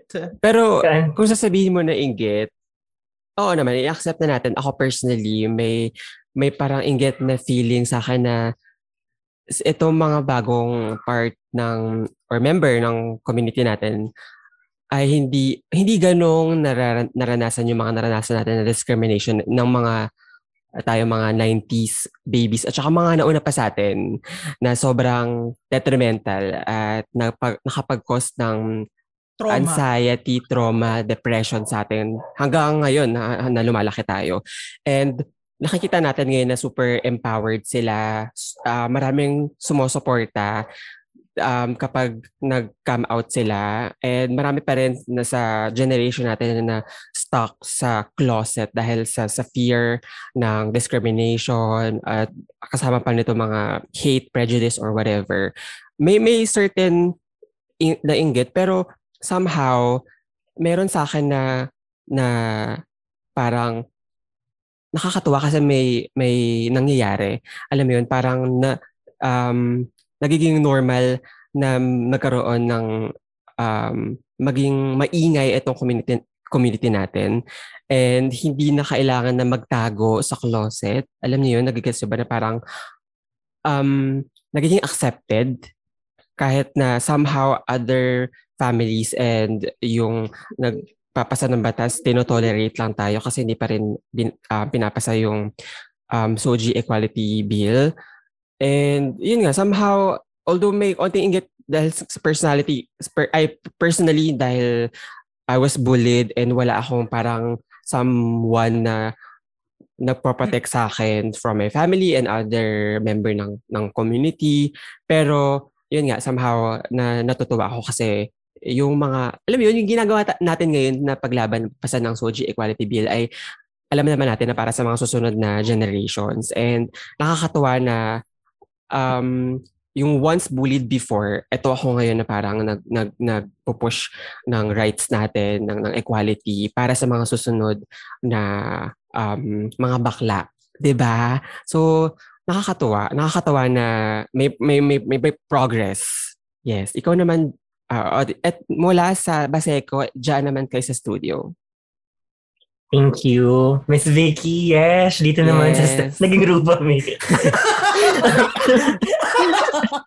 hindi, pero on, kidding aside, hindi ko maiwasang hindi mainggit at hindi malungkot kahit na nakakaramdam ako ng genuine na. Siyempre natutuwa ako kasi we've come a long way, di ba? Before it Yes. got here na ganyan na. Tsaka kasi nasa panahon tayo na mas accepting, I guess, at, at least in my experience, I think, mas accepting and mas open-minded yung mga tao ngayon compared before uh, when we were much younger. Hindi ko maiwasang hindi mainggit kasi there is a piece of me that wishes that I expe- that, that I could have experienced that when I was that age. 'Di ba? Yung ma-express mo yung how you feel about someone without having to hide from um, your your classmates or your relatives na binubuli ka or especially ako sa sa angka ng tatay ko. ako lang yung bakla sa generation ko. And sa side ng mama ko, hindi ko masyadong alam. So parang um, yung yung uh, patriarchal talaga na na meron dun sa pamilya namin. Patriarchy. Parang doon pa lang sa na-experience ko na yun, na-feel ko na na mag-hesitate akong sabihin kung sino yung nagugustuhan ko or yung mga questions ko about uh, my attraction towards the uh, opposite sex and the same sex kasi I had that phase. I wanted to understand my feelings better pero dahil nga mas una nilang nakikita na um, nagiging uh, feminine yung gestures ko or yung mga choices ko is more leaning more towards feminine parang nauuna pa nilang umaabot sa part na trigger warning ha, talagang literal na nananakit at sasabihan ka na magpakalalaki ka, pulis ang tatay mo, kailangan maging lalaki ka kasi magi, nakakahi, yung mga ganun. So parang, Ikaw yung Um, junior, ganyan. Oh, well, thankfully hindi. Dahil Ay, magkakalat ng lahi ng pamilyang to. Diba? Mga ganun. it ends in me. it ends in me. hindi, hindi ko na ipapakalat ang tamad na to. Mm, Ganyan. totoo. Correct. Pero yun, na- nalu- naiingit ako at nalulungkot. Kasi parang feeling ko, inagaw yung opportunity sa akin ng ganong mindset ng, ng, ng nakararami na sana mas, um, sana mas tanggap ko ng buo yung sarili ko. It took so long before I got to that, to that part of my life na talagang sinasabi ko sa sarili ko na bakla ako at walang problema doon. And kaya kong magmahal ng higit na ng ng buong buo sa sarili ko na to the point na kaya ko nang magmahal ng isa pang ng isa pang tao. 'Di ba parang ang sarap sabihin nun pero um minsan makikita mo na kapag ka, if you're at my age tapos magiging PDA kayo ng jowa mo, may makik- hindi mo maiiwasan, mapapansin mo may mga tao na gaganyan o kaya yung, yung bibigyan ka ng look na alam mong Mm-mm. there's something, mafe-feel mo. 'yon.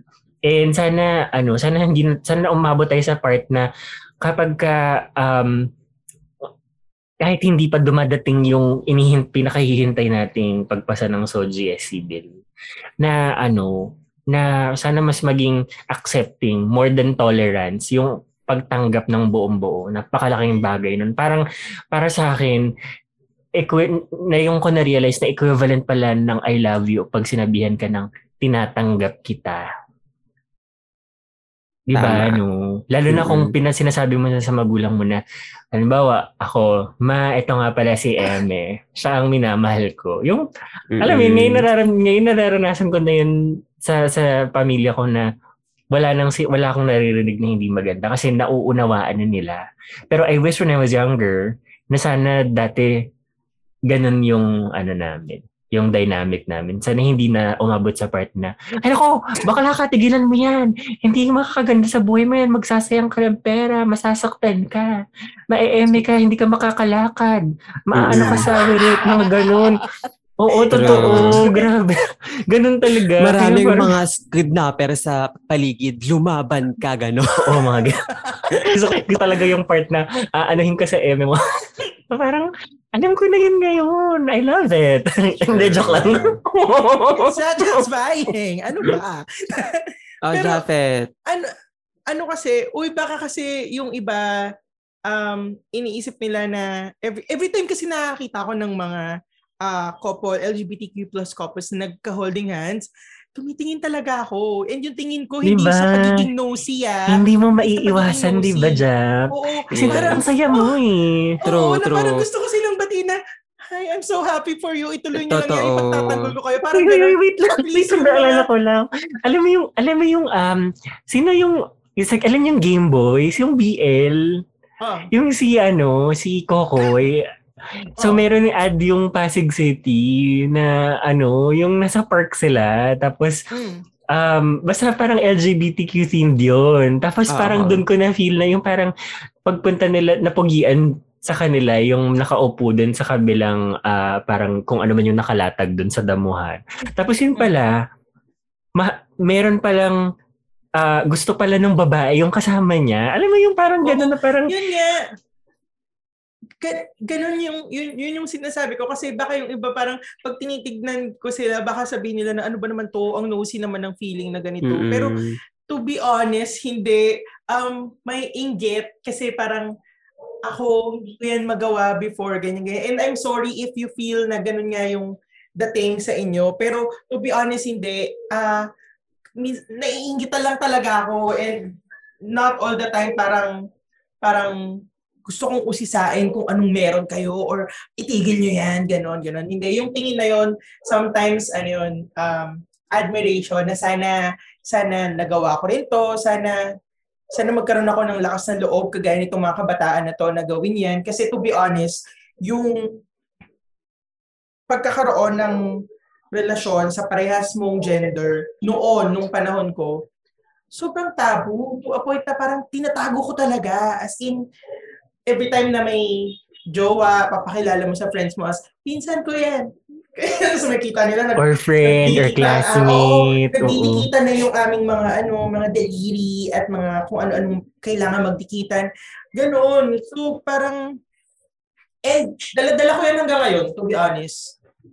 Dala-dala Grabe, grabe ginawa sa atin ng ano, ng Oo, dala- system. alam mo yung parang gusto mong hawakan yung jowa mo sa bus or gusto mong gumanito sa jowa mo sa bus pero hindi mo magawa dahil nga na, na naiilang ka sa Judgment. judgment. True, Mm. true. Ang dami, as in, ang hirap i-explain siguro sa mga mga super confident na, pero ako sasabihin ko sa inyo, ang daming naglalaro sa utak ko, ang daming pumapasok sa utak ko na ano lang, sasabihin nila, ganyan, ganyan, ganyan. Ang tsaka ko na nga, tapos may, may ano pa ako, may jowa pa akong ganito. Alam mo yun, kahit na pinipilit mong maging confident, and kahit sabihin nyo na super confident naman ito nila, nila Choi, ni Japet, ni Martin, ganyan, and nakakapagsalita sila ng ganito, meron at meron pa rin. Parang hinahunt kami ng Oo, mga totoo ano, yan. nakaraan. No? Mm-mm. Kasi Tsaka, confident tayo sa feeling ko, natin eh. Embedded Oh. na, embedded na sa atin na nga eh. maging cautious tayo sa nangyayari sa paligid natin na, oh my God, baka yung mga tingin nila sa sa amin ay judgment na pala. Alam mo, and yun yung iniiwasan natin before na parang ayaw natin ma-notice tayo, 'di ba? And ngayon naman, Mm. nakakatawa nga na nire-reclaim na natin siya paunti-unti. And hopefully, yung mga straights ay magkaroon ng reparation sa damage na ginawa nila sa ating mga potang ina nila. Uy, para tayo mga manok. Ay, bakit? Di ba? Di ba yung mga manok, manok? super cautious sila na hindi sila nakakatulog pag nasa baba sila. Kaya kailangan yung manok nasa taas. Ah, umakit ng puno. Oo, siguro gan iniisip ko tuloy ganun din siguro yung fascination kaya kaya meron akong fascination na gusto kong laging nasa mataas na lugar ako. Hirap akong matulog pag nasa nasa ground. Parang ganun. Alam mo parang ah, when I say mataas na lugar, gusto ko parang nakatira ako sa building. O kaya pag yung kwarto ko gusto ko nasa second floor. May ganun, ewan ko, na- na-connect ko lang bigla. Pero siguro yun yun. Kasi nga, super cautious ako sa mga bagay-bagay. Tapos parang, inisip ko na pag lumindol, hindi ako bababa. Aakit ako sa pinakatuktok ng building. Kasi alam ko na pag gumuho yung building, safe dun sa pinakataas. May may ganun ako. Siguro Mm, siguro isa isa 'yon. Eh ako napagko-connect-connect ko ha. Pero yun nga ah, atrocity yung ginawa sa atin na noon nung kabataan natin and ngayon parang super traumatic na to a point na ang hirap i-unlearn kahit gusto natin. Tsaka Sure. pinaghuhugutan mo kasi yan dahil um syempre bukod sa um yung yung yung naka-embed sa isip mo na yon. Minsan hindi mo din maiwasan isipin yung gusto mong protektahan yung taong minamahal mo. Kasi pwedeng baka hindi siya hindi kayo parehas ng kapasidad pagdating sa pagtanggap ng opinion ng mga tao or baka maging cause yan ng misunderstanding. Maswerte na lang talaga yung mga tao na nakahanap sila ng partner na ay wala na akong pakialam kasi at the end of the day buhay ko naman to tsaka ako naman yung nagmamahal eh. mm-mm. 'di ba? Pero may mga tao na kahit na alam niya na mahal na mahal mo siya at mahal ka din niya, walang question doon. Pero dahil naka-embed sa isip niya na natatakot ako na kapag nalaman to or nakita or na-expose na baka hindi na ako respetuhin sa trabaho ko or baka True. iba na yung maging tingin sa akin ng mga pamilya at mga mahal ko sa buhay, mga ganun. Mm-mm. Grabe, Kaya- sobrang dalan-dalan natin siya kahit sa ano. Totoo. Hindi Ay, ko tuloy wonder, may... no, Mi, Ay. kung, ay, sige, sige, ikaw muna sa Baseco. Ah, go, sige. go, Miss Vicky. dito kasi sa Baseco, oo, ang hindi ko lang ma-imagine na ano na lang yung naramdaman ng mga gays before us. Ano na lang yung struggle kasi mas feeling ko mas grabe yung discrimination as in talaga may napupunta sa ano ba yun um um parang um, Dark place, ganyan. hindi hindi hindi hindi parang may gender uh, um Crisis, hindi gender identity crisis. hindi ganyan yung parang binabago yung kinukuryente yung utak nila Um, ah, ah, gender, ano, oh assi- diba reassignment. ayan Hindi, tama reassignment Tama ba? ba?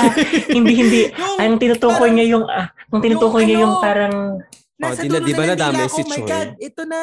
Yung ano, ah, Camp, may camp, One, may camp yun eh. two, three, Tama ba? four, five. Um, ah, tapos na po ang ating Yung ipapadala, yung, yung ipapadala ka doon para concentration ka, camp. oh, eh, hindi, Hoy, hindi hindi. Ano ka ba? camp. Hindi. Ay, sorry, My sorry, gosh. sorry. Ah, wait lang, wait lang. Oo, Gay- basta yun, na parang, Convert, conversion camp. Conversion Oo, camp. Na, na parang kailangan, kailangan silang, ah, yung iba dinadala sa conversion camp. Agree tayo dyan, Para Jax. lang, di ba? So, feeling, feeling ko, grabe rin yung naranasan nila. And, hi- hindi ko rin nga ma-imagine kung ano yung masasabi nila ngayon sa Speaking of, Nangyayari speaking of sa sa- sinasabi mo, Martin, alam mo ba, yes, kasi nag, ah. nagre-research ako para sa, para sa doon nga sa sinusulat kong sorry. Tapos, meron akong nabasa na merong isang, hindi ko alam kung fetish ba to or kink, pero ah, bug chaser, na parang ang ginagawa niya, nakikipag-sex siya sa mga ginagawa niyang fetish. Yung, uy, correct niyo ako kung mali ako. ah. Ginagawa niyang fetish yung mga taong may HIV dahil gusto niyang magkaroon ng HIV. And merong isang study na ginawa na parang may isang ta- may isang person na the reason why gusto niyang mangyari sa kanya yun kasi yun yung na-experience ng mga friends niya during the 80s. Mm. And Oh, parang okay. parang parang pakiramdam niya, hindi na siya nakaka-relate sa generation ngayon na parang hindi na May, pinagdadaanan to, ganyan, may ganyan. malalim na Parang- pinanggagalingan. Oo, Kung- na, to a point na parang, Gusto niya ma-experience. Parang may Stockholm na, oh my God, parang nangyayari to dati. So, kailangan ko ma-experience ngayon para maging, para maramdaman ko na bakla ako or oh, something ganyan. pero more so, more of ano yun sa kanya, more of parang, hindi Stockholm, but more of belongingness. Parang, ah, ano, physiological needs, ganyan. Ay, parang, Mm. oo, parang, psychological needs. oo, na parang, kailangan maging parte ako ng ganito. And nakakalungkot na ganun yung nararamdaman niya. And I feel like nag-uugat yun dahil nga dahil nga sa alam mo yun, gusto mong maging belong sa certain ganyan, certain ganito, ganun. Mm. Yon, connected ba? Connected naman, no? Connect. Inray natin. Mm. Ikaw connect ni Choi. Charot. Hindi, pero alam mo, may mga bagay sa, sa mga binibring up ni Japet na gusto ko din i-educate ng, ng, um, ng wasto yung sarili ko bilang meron tayong ganitong platform and we want to, alam mo yun, i-encourage yung mga tao na kapag ka meron narinig silang mga mga term na hindi nila lubusang na unawaan, oo, or merong disconnect sa ganung bagay na before natin, before tayo mag-respond doon or mag, mag-react, eh, alamin ba muna natin kung naiintindihan natin ng, ng lubusan yung konteksto na yun. Kasi baka mamaya magamit natin siya loosely in conversations. Tapos yung pala merong mga, mga bagay na hindi dapat binabanggit within that conversation using these terms. Um, especially when you mentioned kink and fetish na hindi ko siya talaga lubusang naiintindihan kaya Mm. hindi ako nag ano kanina hindi ako nag-react pero alam mo naman dito sa quickie ay sa quickie sa cruising PH alam mo naman sa cruising. PH oo, sobrang open natin sa sa mga ganyang bagay na Mm-mm. na matuto. Well, may malaking difference ang kink and fetishes. So, yon. oh, educate us. E-educate mo ba kami? hanapin natin Parang- assignment mo yan na Ciara May Oh, sige, alam ko naman to, ano, Latoya. Alam ko naman, pero sige, pag-usapan natin yan sa next episode. yung Yes. difference ng yes kink and fetishes. Mm-mm.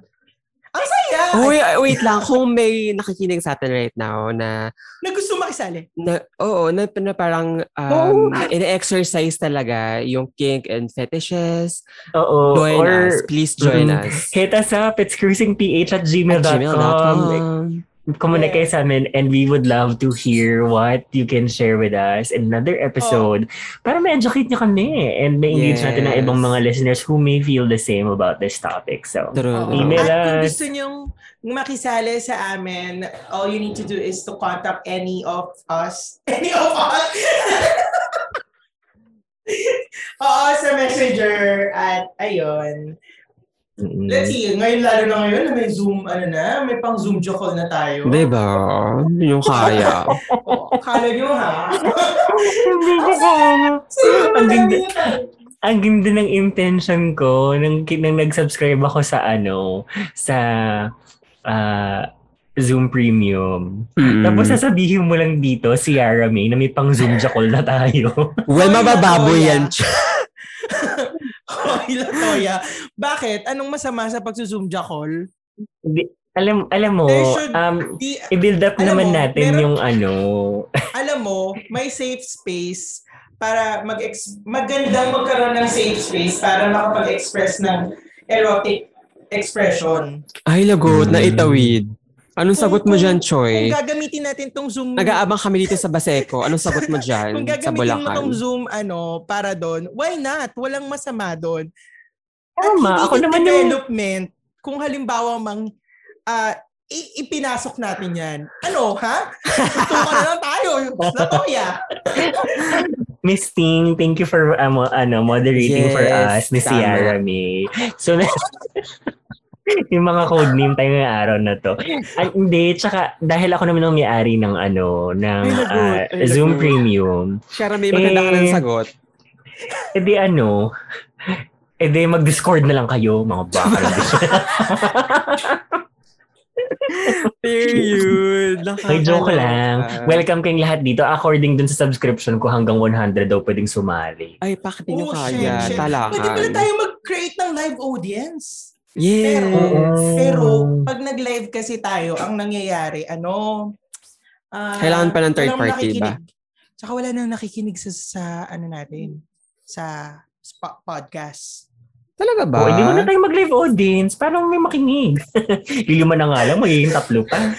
Talaga? Di ba? Pero dapat may ano, dapat wag na tayo mag-live audience. Pero if gusto nyo sumali, pwede nating i-schedule yan. Yun nga lang, sana Yes. ready kayo sa mga pagsubok sa buhay. Sure. Oo. Kasi kami kahit barday nyo naman kami, ready naman kami. Pero Totoo yan. yan. Tsaka Kaya para pa lang meron kayong- Tanggalin ka namin sa ano, Zoom. Kung meron kayo, para lang meron kayong idea, kapag magsa-start kami mag-record, just ka lang kami ng konti. Parang papasadahan lang namin yung mga gusto namin pag-usapan, pero hindi talaga namin siya like pinapractice lahat. For example, yung mga banat namin, some of it we practice, pero hindi yung all throughout ng record. Kita yun, tatlo-tatlong oras yung ibang recording. Pinapractice mo ba yung tatlong oras, mami? Totoo Diba? yan. Chika ng konti, eh isang oras tayo nagchichikahan bago mag-record. Oo, di ba? So, totoo. yun nga, kaya nga kita tignan mo yung hindi konti, tatlong oras, di ba? Pero ano, baka kasi syempre, ba, alam mo na, sana hindi kayo ma-overwhelm sa mga tanungan kasi very straightforward. Ito na po yung Yeah. yellow. Thank you. Yes. Thank you, me. Oh, ito na nga. Na. Oh, Diyos ko. Sagana yung business natin dyan. Mm. So, ma-extend- alam mo dyan, ah. May extend yung subscription natin for next year. Yes. Oo. That, ano kasi, that, ang, ang unang ipinambayad ko muna dito sa Zoom Premium ko ay basta. yung ipon sa Tapos, yellow. Oo. Tapos parang iniisip ko, sige kung mukhang maganda naman ang magiging ano nito, ROI nito sa Cruising PH, baka pwedeng i-one year na natin para naman, alam mo yon anytime, kung kailangan. Makapagtala Oh, ka. pak, Zoom, oo, ganun. Totoo. Totoo yan. Hoy, gusto ko lang kayo i-remind na ano ah, na may babasahin tayong email sa Dear Kuya Choi. Baka lang makalimutan natin. Meron pala, oo nga. Oo nga pala, tsaka di ba nga, yung, Yes. ma- kasi nga naisip ko lang nga na magba-birthday na kayo next month. Yes. Oo. Ano, eh, baka nga, gusto ko lang kasi, ako curious lang kasi akong itanong. Ano daw? Pinatago daw niya yung birthday niya. Ah, oh, wala naman nakakaalam. Sinabi lang ni Joy. Oo, keep it up. Hindi kasi naku-curious lang ako na syempre, di ba si Martin, alam naman natin na nasa 20s pa siya and parang gusto ko kasing i- itanong sa Oh kanya kung ano yung nafe-feel niya na leading to the 30s. Let's go. Pero yun nga, unahin muna natin ni itong, alam niyo naman, minsan-minsan lang tayo makatanggap ng ayuda sa ating inbox. Kaya, Ah. I-ano na natin to. Um, let's do this. So, ayun nga, syempre, kailangan nating i- um, i-respeto ang privacy ng ating sender. Kaya, yes. itatago natin siya sa pangalang Kuya Franco. Ah, Period. Kuya Franco. Sige. Ayan. Sabi niya, Prangkahin mo kami. Mhm. sabi niya, ito na. Mabuhay. Hello. Ah, yes. Tagal ko nang gustong mag-reach out dahil sobrang natutuwa ako sa podcast nyo. I thank you naman, Kuya Franco. Yes. At dahil based ako dito sa Washington, D.C. at walang kaibigang Oo, mga Pinoy na kami. Bex. Oh my gosh. Kunin Alam mo kami, yung passport ko, Franco. 9 years na yun. Actually, kakarenew ko lang ng passport kung di nyo natatanong. Kuya Franco, Ah. I'm so ready. Totoo, Ako din, tsaka Kuya wala siyang Franco, limang friends. taon pa. Oo, wala na siyang kaibigang Bex. Wala. Ako, Um, Wala. ako very, ano ako, friendable. Friendable. Ako Okay din, na- Kuya Franco, pwede ko na- kung pwede ko na bang- talaga. Pwede ko na bang Yeah. ituloy? Sierra, Miss Ting. Ah, ah, yes, studio. Back to Oo, studio. sige, go. Back to studio. Ito, Tingnan sabi niya, Ayun, Sarah, may nakalive ka pa. Oo. Ay, sorry, sorry, sorry. Nakalive pa pala to. Oh, wala na naman tayo ng prangkisa eh. sabi niya, at dahil based ako dito sa Washington DC at walang kaibigang Yeah. mga Pinoy Bex, Mm. para lang akong nakatambay with besties habang nagbe-binge listen ako ng mga episodes. Ay, Hi, bestie! mas mararamdaman mo yan kung halimbawa kinuha mo kami, bestie. Hi, bestie! Correct. Tapos magdala tayo ng magdala tayo ng malunggay dun sa Washington DC. Totoo Tapos yan. magkwento-kwentuhan tayo tayo ng Mm-mm. You I know, friend. Sasha. Yeah. Ayun sa Naalala mo nung naglalaro tayo dyan sa may ano, malapit sa White House. Yeah, I remember that. Bangsak. Like- Hindi lalaro niya bangsak. Oh, ganun. Hoy, na nga. speaking of... Ah, sige, mamaya na nga. Tuloy mo na. Hala? Naalala ko kasi yung mga game-game. Naalala ko yung Squid Game. Ay, tama ba? Squid Game? Squid... Tama. Squid Ball Yung Game. Yes, oo. Squid Game. Tapos inisip ko, naalala mo ba, Kuya Franco, nung naglalaro tayo ng, ano yun, Chinese garter? Yeah, Kasi oo. ikaw yung laging mother. Ako yung Okay na ba? father. oh, Hala, grabe. Hala, hala. Sister Oh, lang ako, na. sister lang ako. Mm. Sabi niya, bet na bet ko rin ang mga talakayan na ang talakayan ay tugma pa rin sa sensibilities ng isang regular Becky like me. Hindi pretentious, sobrang accessible, at inaangkla pa ang mga relatable allegories and references sa pop culture. Because the tr- the struggles, uh, ano ba? Al- allegories ba or allegories? Allegory, di ba? Allegory. Uh, Ewan ko. kasi ba parang allegory siya kapag singular? Choy, So, redundant nga, tsaka redundant. Nagtatalo pa tayo. Huwag na natin pagtalo yan. Truly, truly. Oo, grabe. Inabot kami ng 45 minutes pa pag-uusap lang ng redundant at redundant. Pati yung mga Anyway. verb pronouns niyan, pot na yan. Oo. Ito, nga. sabi niya, Basta because the struggles, Ah. Sige, go. Uy, magseryoso nga kayo. Alam mo, wala na namang magsasend sa atin ng, studio. ng, ng email sa loob ng mga anim na buwan. Sige, Ayan. mo na. Sabi niya, Yes. Ayan.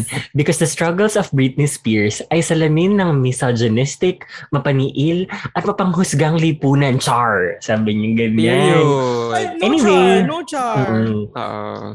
Anyway, keep up the good work at kung kailangan nyo ng isa pang boses sa isang episode nyo or ng POV ng isang Becky mula sa malayong ibayo, madami akong kalat sa Lipunan Talk at kalat in general na machichika. Salamat. Yes. Love, Kuya Franco. Uy, Ang sweet naman ni. Kuya Franco.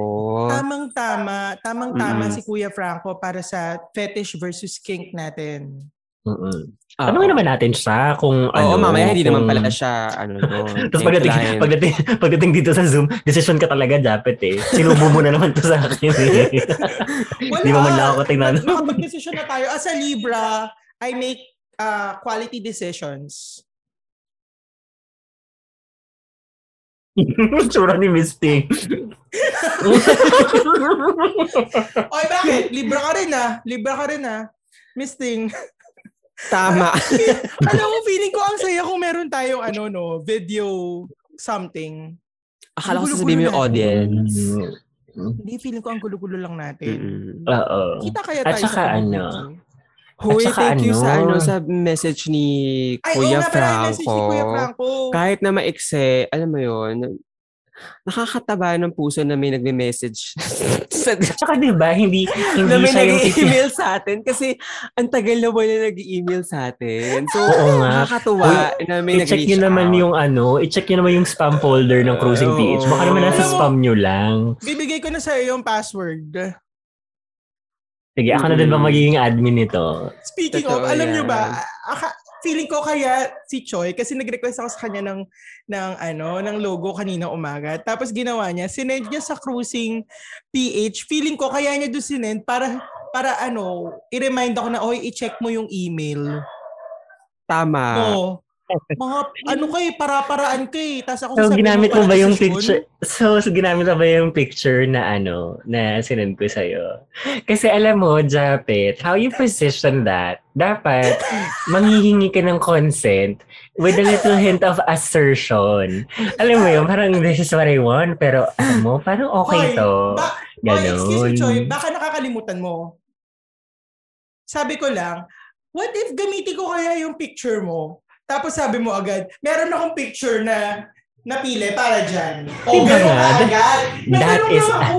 Assertive kasi, syempre, kapag ka dumadating yung mga opportunity, kailangan prepared ka. Kaya sinabi ko kaagad, may napili na ako, Japet. In-anticipate ko na yan kung dumating man yung pagkakataon. Alam niya. Kung decision ka, decision din ako. Mm. Tatandaan ko tong mga araw na to, Choi. okay, keep it up. So, ayun na nga. O, ah, Kuya Franco, thank you naman sa pa-email mo ha. Alam mo, hindi ito yung Yes. typical na mga email na nare-receive namin. Usually, may nanghihingi ng advice sa Dear Kuya Choi or True. may nagsasend ng kalat mail sa cruisingph at gmail.com. Pero, the fact na nag-reach out ka, um, sobrang na-appreciate namin kasi alam mo minsan, um, iba pa rin talaga yung engagement na nanggagaling sa, yung hindi lang galing sa group. Kasi syempre sa group, tayo-tayo na yun ni tayo sila Japet, mga ibang members. Pero meron ka kasing mga ibang bagay na gustong ma-express um, in the privacy of your own email. So thank you again. And sa mga gusto din magpahatid ng inyong mga mensahe, ano mga inyong mga pangangailangang pinansyal, courtesy of Ciara May aka Japet. na may parating na maraming mula mula sa puso. Mag-email lang kayo sa cruisingph at At gmail.com at gmail.com. sarap-sarapan nyo naman yung mga kalat mail para naman alam nyo yun. Uy, na-excite ako magkwento si Kuya Franco ng kalat. Parang gusto ko siyang marinig Din. magkwento ng kalat niya. Totoo. Ah, di ba? ako din. Nasa, huy, di ba nasa Amerika siya? So, ang mga cruising spots doon. Ay, diba? oo. alam mo yan. Kuya Franco, i-share mo naman sa amin na as mga hindi pa nakakapunta ng US. Mm-mm. Kasi yung mga cruising spot lang na alam ko, mga sa Market Market, sa may, Mm. ano, BGC, sa may Guadalupe, sa may RCBC, May, sa Makati. may cruising no? spot sa BGC? Oo, sa gilid ng SM Ora. Si Japet, taga Makati. Ako nandito sa Bulacan, layo-layo. sa SM Hindi niya alam. sa SM Ora office ko. Saan dun? I-chat ko sa'yo. Wow, sabihin mo na. Saan dun? So, di ba, pag nandun Diba, ka sa may... May malaking billboard sa SM Ora, di ba? Na parang pag maglalakad ka, parang aesthetic. Paano ka makakapag-cruise dun? Ito nga. So, di ba, pag nandun ka sa may SM Aura, pagka doon ka sa may entrance na na facing market market. Di ba Oo. pag dumiretso ka doon, yung parang merong tulay na pababa, yung parang maliit na eskinita. Oo, oo, oo. Yun, paggabi.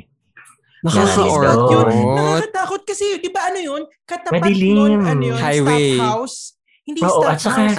hindi, tsaka Ah. yung nasa ilalim ng ano, ng, ng flyover. Siyempre baka mamaya mabugi wonderland ka Oh, doon. wait, o kaya, alam mo, may takot ako dyan kasi naalala ko nung nagko-call center ako tapos ang pasok ko papuntang lib ano yun ano yung QC yung Eastwood. Eastwood, Eastwood Libis? sa Eastwood O- oo Eastwood Libis nagji-jeep ako mula mula ano mula C5 nung nakatira pa kami sa Blue Bush nagji-jeep ako C5 going to parang Buting, ganyan. Mm-mm. Tapos sasakay na lang ako doon.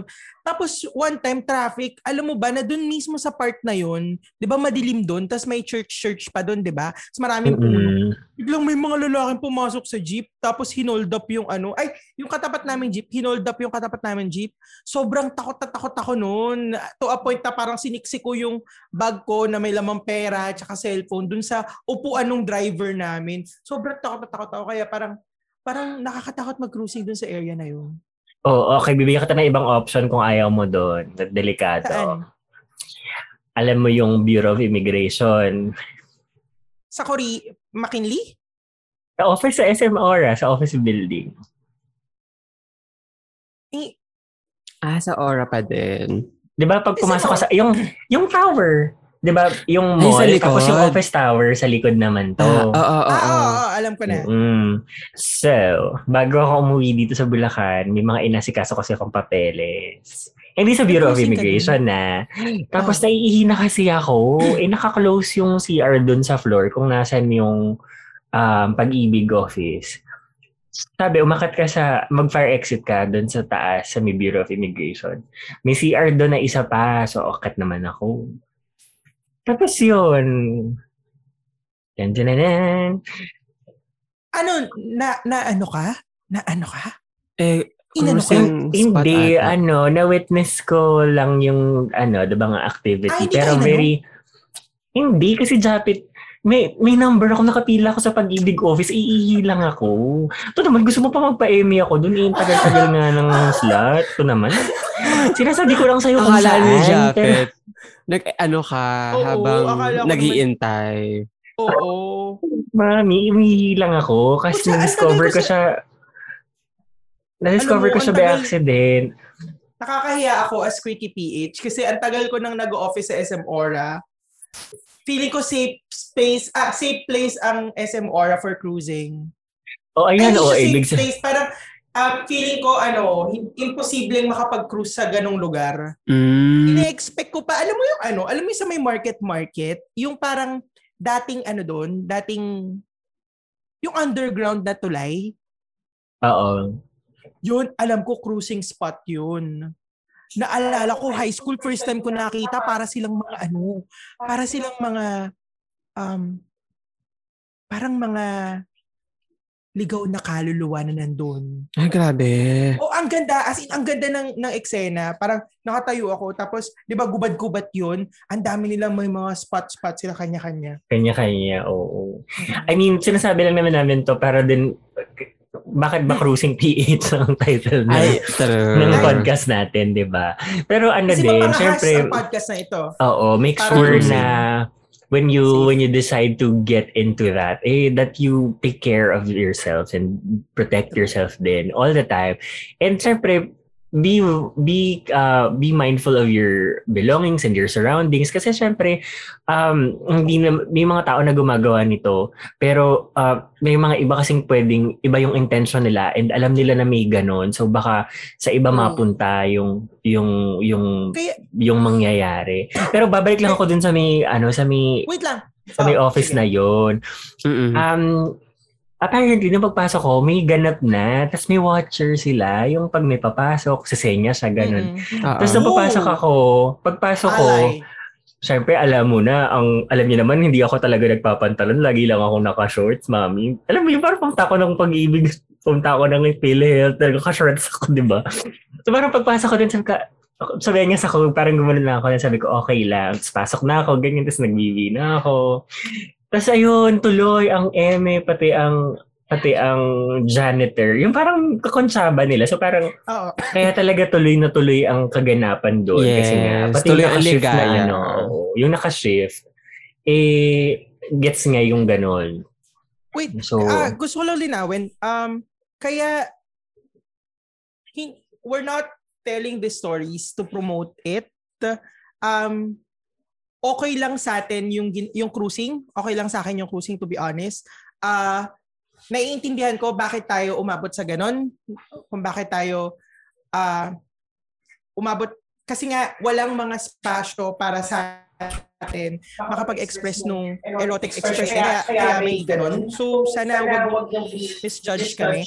Um, Um, hindi namin pinopromote, hindi rin namin siya inaano, parang dinidismiss.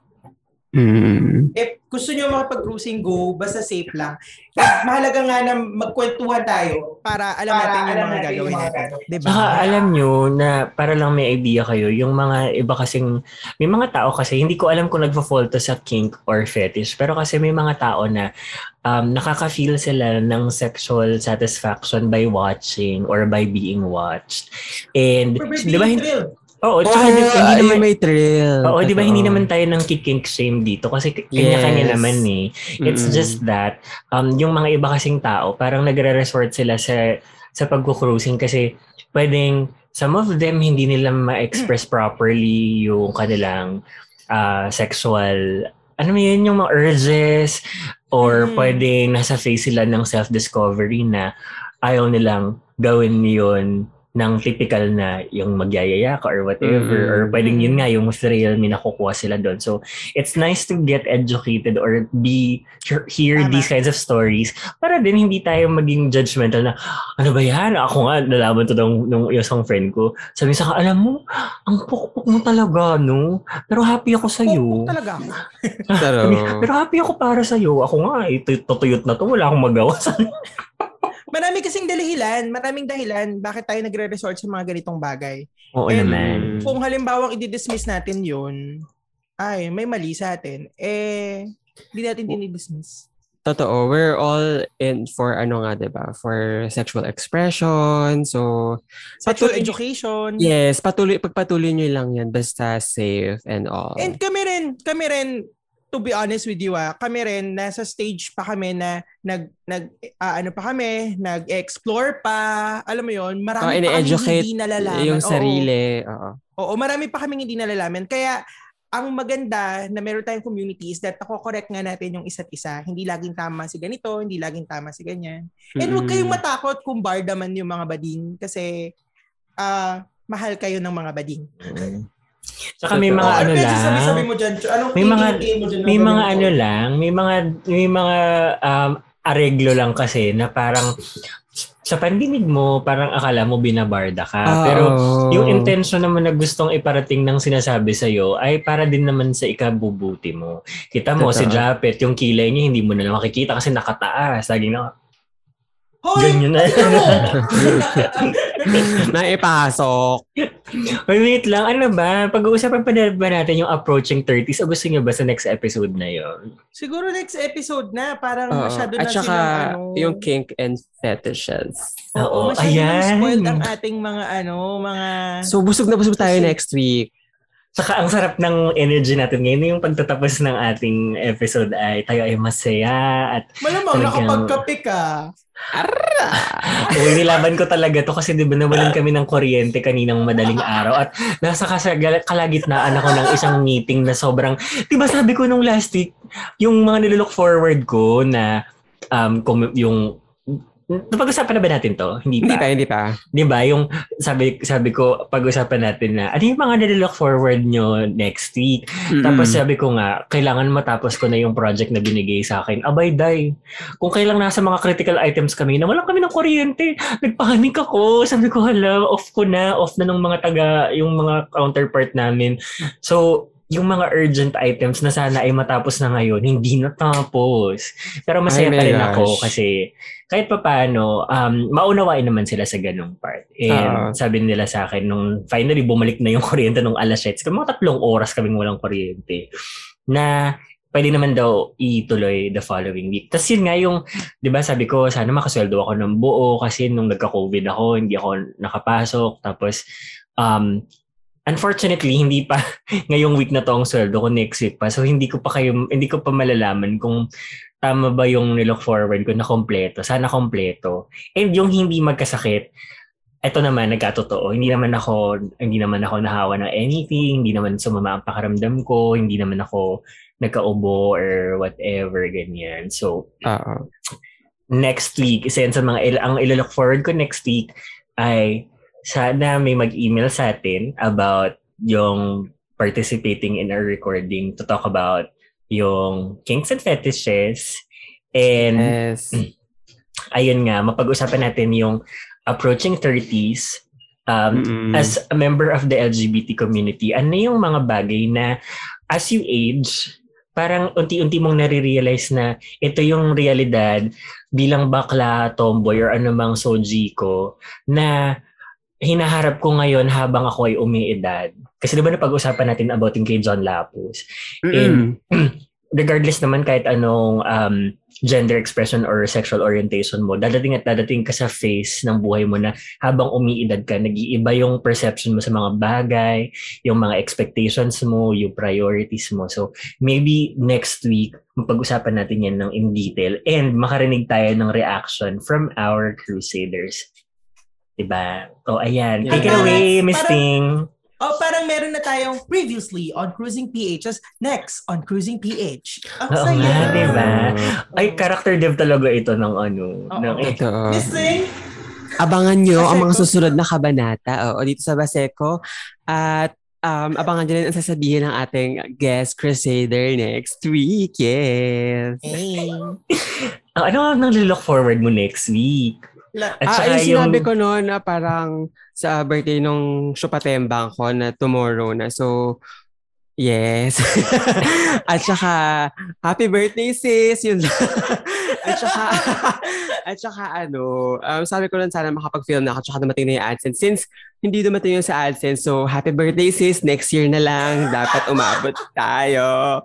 Ah, hindi, hindi na ako nakapag-film kasi parang yung suppose na topic ko na i-film dapat this week, parang hindi siya, um, ah, ano ba to, parang okay, parang hindi siya na, na, na, natutugma or napapanahon sa nangyayari ngayon. So, chinage ko at nagre-research na naman ako from scratch. Kaya next week, abangan niyo ang ating video at, at, at ang pagbabalik oo, ng Gay Detective. I-promote, ko, i-promote mo yan, Miss Ting. I-promote mo na yun ngayon na. Promote It's your mo So, yan. chance. next week, abangan nyo yung look ni, ano, ni Martin Rule sa sa Philippine! sa Philippine True Crime Stories. Eh, Ang mo Um, naman parang pa-Philippine true crime stories talaga. ano no? Yung Hindi, Philippine... Iba yung karakter natin doon. Ah, okay, Oo. okay. Iba Sierra pala. Madre. Okay. Para decision ka talaga eh. Sierra Madre. Sierra May pala. Shara May. Nag- Shara May. Ang pangalan ko. Madre. Naging Sherma. Kasi pala, pala decision ka kasi. Oo. Bakit yung pangalan Pero, pero abangan nyo nga yung look at saka yung Philippine True Crime Story na, na, na topic next week. I-search lang yung Martin Rules or Philippine True Crime Story sa YouTube and mag-subscribe kayo. And it's time, it's high time naman para supportahan natin ang mga Pinoy creators, 'di ba? Hindi yung mga fake news peddlers at saka mga foreigner. Tantanan niyo ako. Anyway, for next week, abangan nyo nga yung bagong episode and yeah, yun lang. Ikaw naman, Shera Madre. Nagbago na. Shera Madre na talaga. Okay, go. Take it away. Back to studio. Oo, Um, thank you, yes. Mel. Thank you, uh, Vicky. Oo, dito naman sa studio. Ano ba yung last ano ko? Ano ba yung last na sinabi ko? Sabi mo, sana makasweldo ka ng buo tapos yung may mga paparating kang mga um, galing, yung pera na ina-expect mo. Ay, oo nga, oo. Diba? Oo. Wala, wala pa yung mga pera, hindi rin buo. So parang, parang hindi na achieve yung mga expectations ko. Pero okay lang, in fairness naman, Mm. kasi at least nababaan ko sila. Tapos, ah ah for this next week, it, ah, parang expectations ko, sana, hopeful ako na mabago na ni Choi yung about sa page natin. Oo, kasi wala pa rin siya sa host. Sana ano, sana kapag nabago ko yung nandun sa about yung about ng Cruising PH, eh sana pati sa Spotify at saka sa Anchor, mabago na din siya sa Apple Ano? Podcast. Oh Kapag my in-update mo siya sa, An- sa Anchor, di ba? Mag-update siya sa lahat ng distribution mo. Ah, sige, sige. Ibi- Sana mabigay ko kay Choi yung password ng Anchor. Ngayon na din. Hindi ko, pero kung napipilitan ka, okay lang din. Tanggap ko na. Alam niyo Hindi, naman. ganyan ka naman eh. Huwag kang condescending, Choi. Dad. Hoy, sino nagbago ng pangalan ko? Ba't naging Sierra Madre? Ikaw, ewan ko sa'yo. Ika, ay, ngayon mo lang na-notice. Kaya pala, hay nako, ang sama ng ugali mo talaga, Choi. La Choya. Akala, akala ko ikaw nagbago ng name mo. Nakakaloka. Sierra Madre. Oh. Yun nga. Dapat na Grabe. Choya ka na. Pero, yun. Um, yun lang naman yung mga expectations ko. Hindi masyadong mataas para ma-achieve. Attainable, Kasi last time oo. parang, Mm. oo, masyadong mahirap i-attain eh. So ito, Oo. yun lang. Sana mabago na ni Choi yung about page ng ano ng group. Grabe, Yung mga- pressure. Yung mga nag-email po sa Cruising PH na hindi makakatanggap ng ayuda sa mga darating na araw, pasensya na. Hindi dumating yung mga inaasahang pera ni, ni Japet. Kaya mag-email na lang kayo ulit. Yes. Okay, tapos ito pala, um, ah, gusto ko lang i-promote na yung Quickie PH. Yun nga, ah, last episode na namin. Congrats! Supportahan nyo kasi ah, yung, yung ano ka rin pala, pakisuportahan din po yung previous episode, yung ter- previous Thursday Listener Story na sponsored. Ang saya-saya ko na meron na akong sponsored episode. Yun. Um, hindi ko nilagyan ng ad itong episode ni Choi kasi parang feeling ko ang pangit pag na, na-cut. Mm-mm. Ganun ka-special tong episode na to. Kaya sana Ano ba yan? ang aming last, ang aming finale for season 3. And abangan nyo yung season 4 me, ah, mid or last week of October lalabas yung season 4 ng Quickie PH.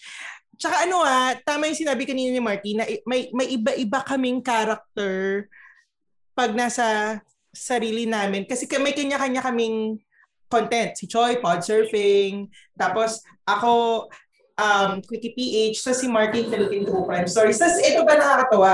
Magkakaiba kami ng network. Oo. Oo, Diba? yeah, eh. Ang lakas We're na breaking boundaries. no? Actually, we're breaking boundaries. Ganon. Yes. Ganon tayo ganon. Bilang kalala. mga bakla, tayo talaga ang mag-unite ng mundo. Correct. So, wait, wait lang. Gusto ko palang idagdag sa nilook forward ko na sana makatapos ako ng maaga sa Comelec office. Kasi sa Monday, pipila na ako. Ready na ang lahat ng forms ko. At um, sina- tumawag ako dun sa opisina sa munisipyo. Sabi nila, 8 o'clock daw sila nag-open. So, mga 6, pipila na ako kasi may cut-off. So, ilaban natin to para sa ba- Pilipinas. Renew ba yan, Choi? Ande, transfer. Ah, transfer. Mm-mm. Ito, Tama, hindi ko pa nga na, 2016. Oo, hindi ko pa naiintindihan yung form, mami, kasi ang daming mga bilog-bilog. Tapos, nachikan ko, yung ano, yung new. Ay, shucks. Meron palang mga portion pala yun na, hindi, pinagprint ako ng extra kasi nga, alam ko na kapag, alam mo, pag nakakakita ka ng mga forms na may mga box-box, minsan nilalapis ko muna yun bago ko binoballpen kasi parang pagka nagkamali ako, yung magpiprint na naman ako ng bago. Kagaya noon, yung namali ako nung Mm. na check na ano na oval. So yan, um tsagain nyo, may ibang ibang crusader tayo. Nine hours nabasa ko kanina sa social media. Pumila ng alauna ng madaling araw. Nakatapos Actually, ng alas 9. Tapos ang sabi niya, para yan sa Pilipinas. So, Kahit din nung mga lately nung nag-uulan, ang daming pumipila para lang magpa-register, magpa-renew.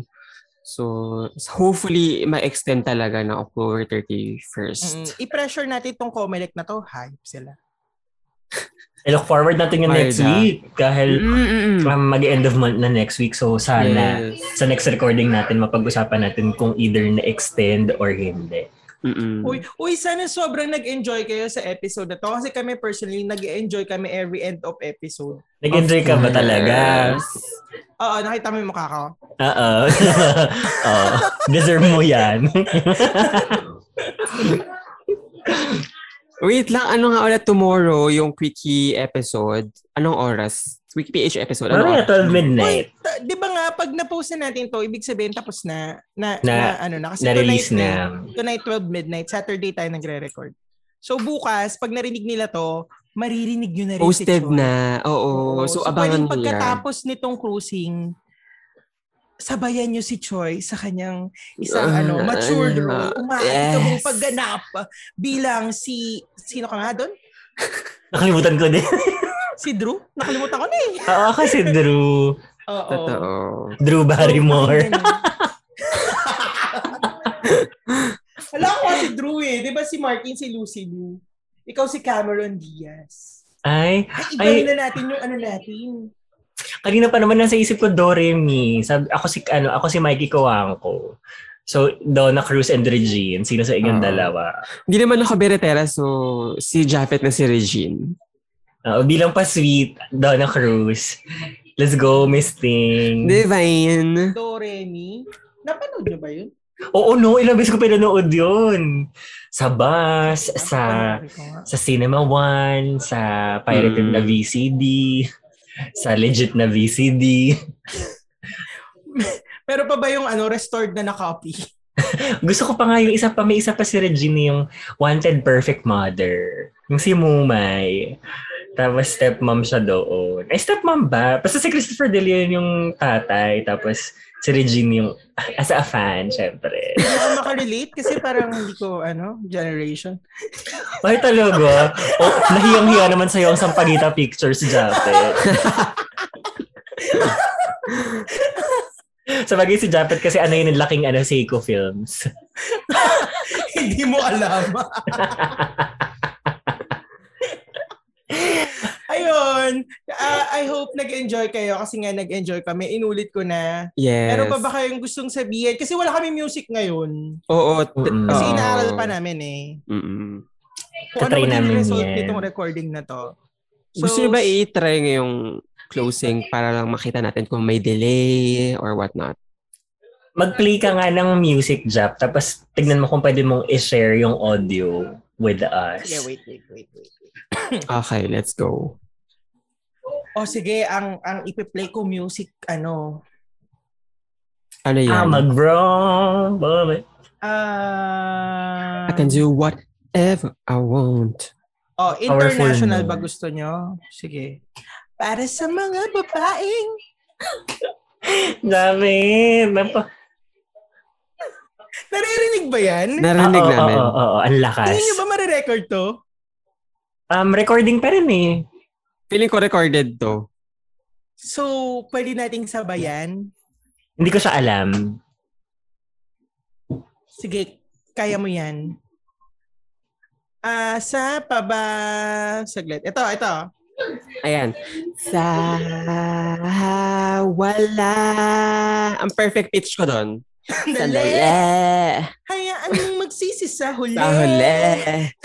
Tawanan mo na lang pag bumalik. Alam mo, sana maging okay tong recording na to. Anyway, my name is Japheth at Juan Hapito. Ah, ah, Yes, Vicky, sa Baseco, maraming maraming salamat. Ito si Martin Rules at Martin Rules. Take it away, studio. At nanggagaling dito sa studio sa Bulacan. My name is Latoya, aka Choi, at Puchoy Choy. And this is Cruising.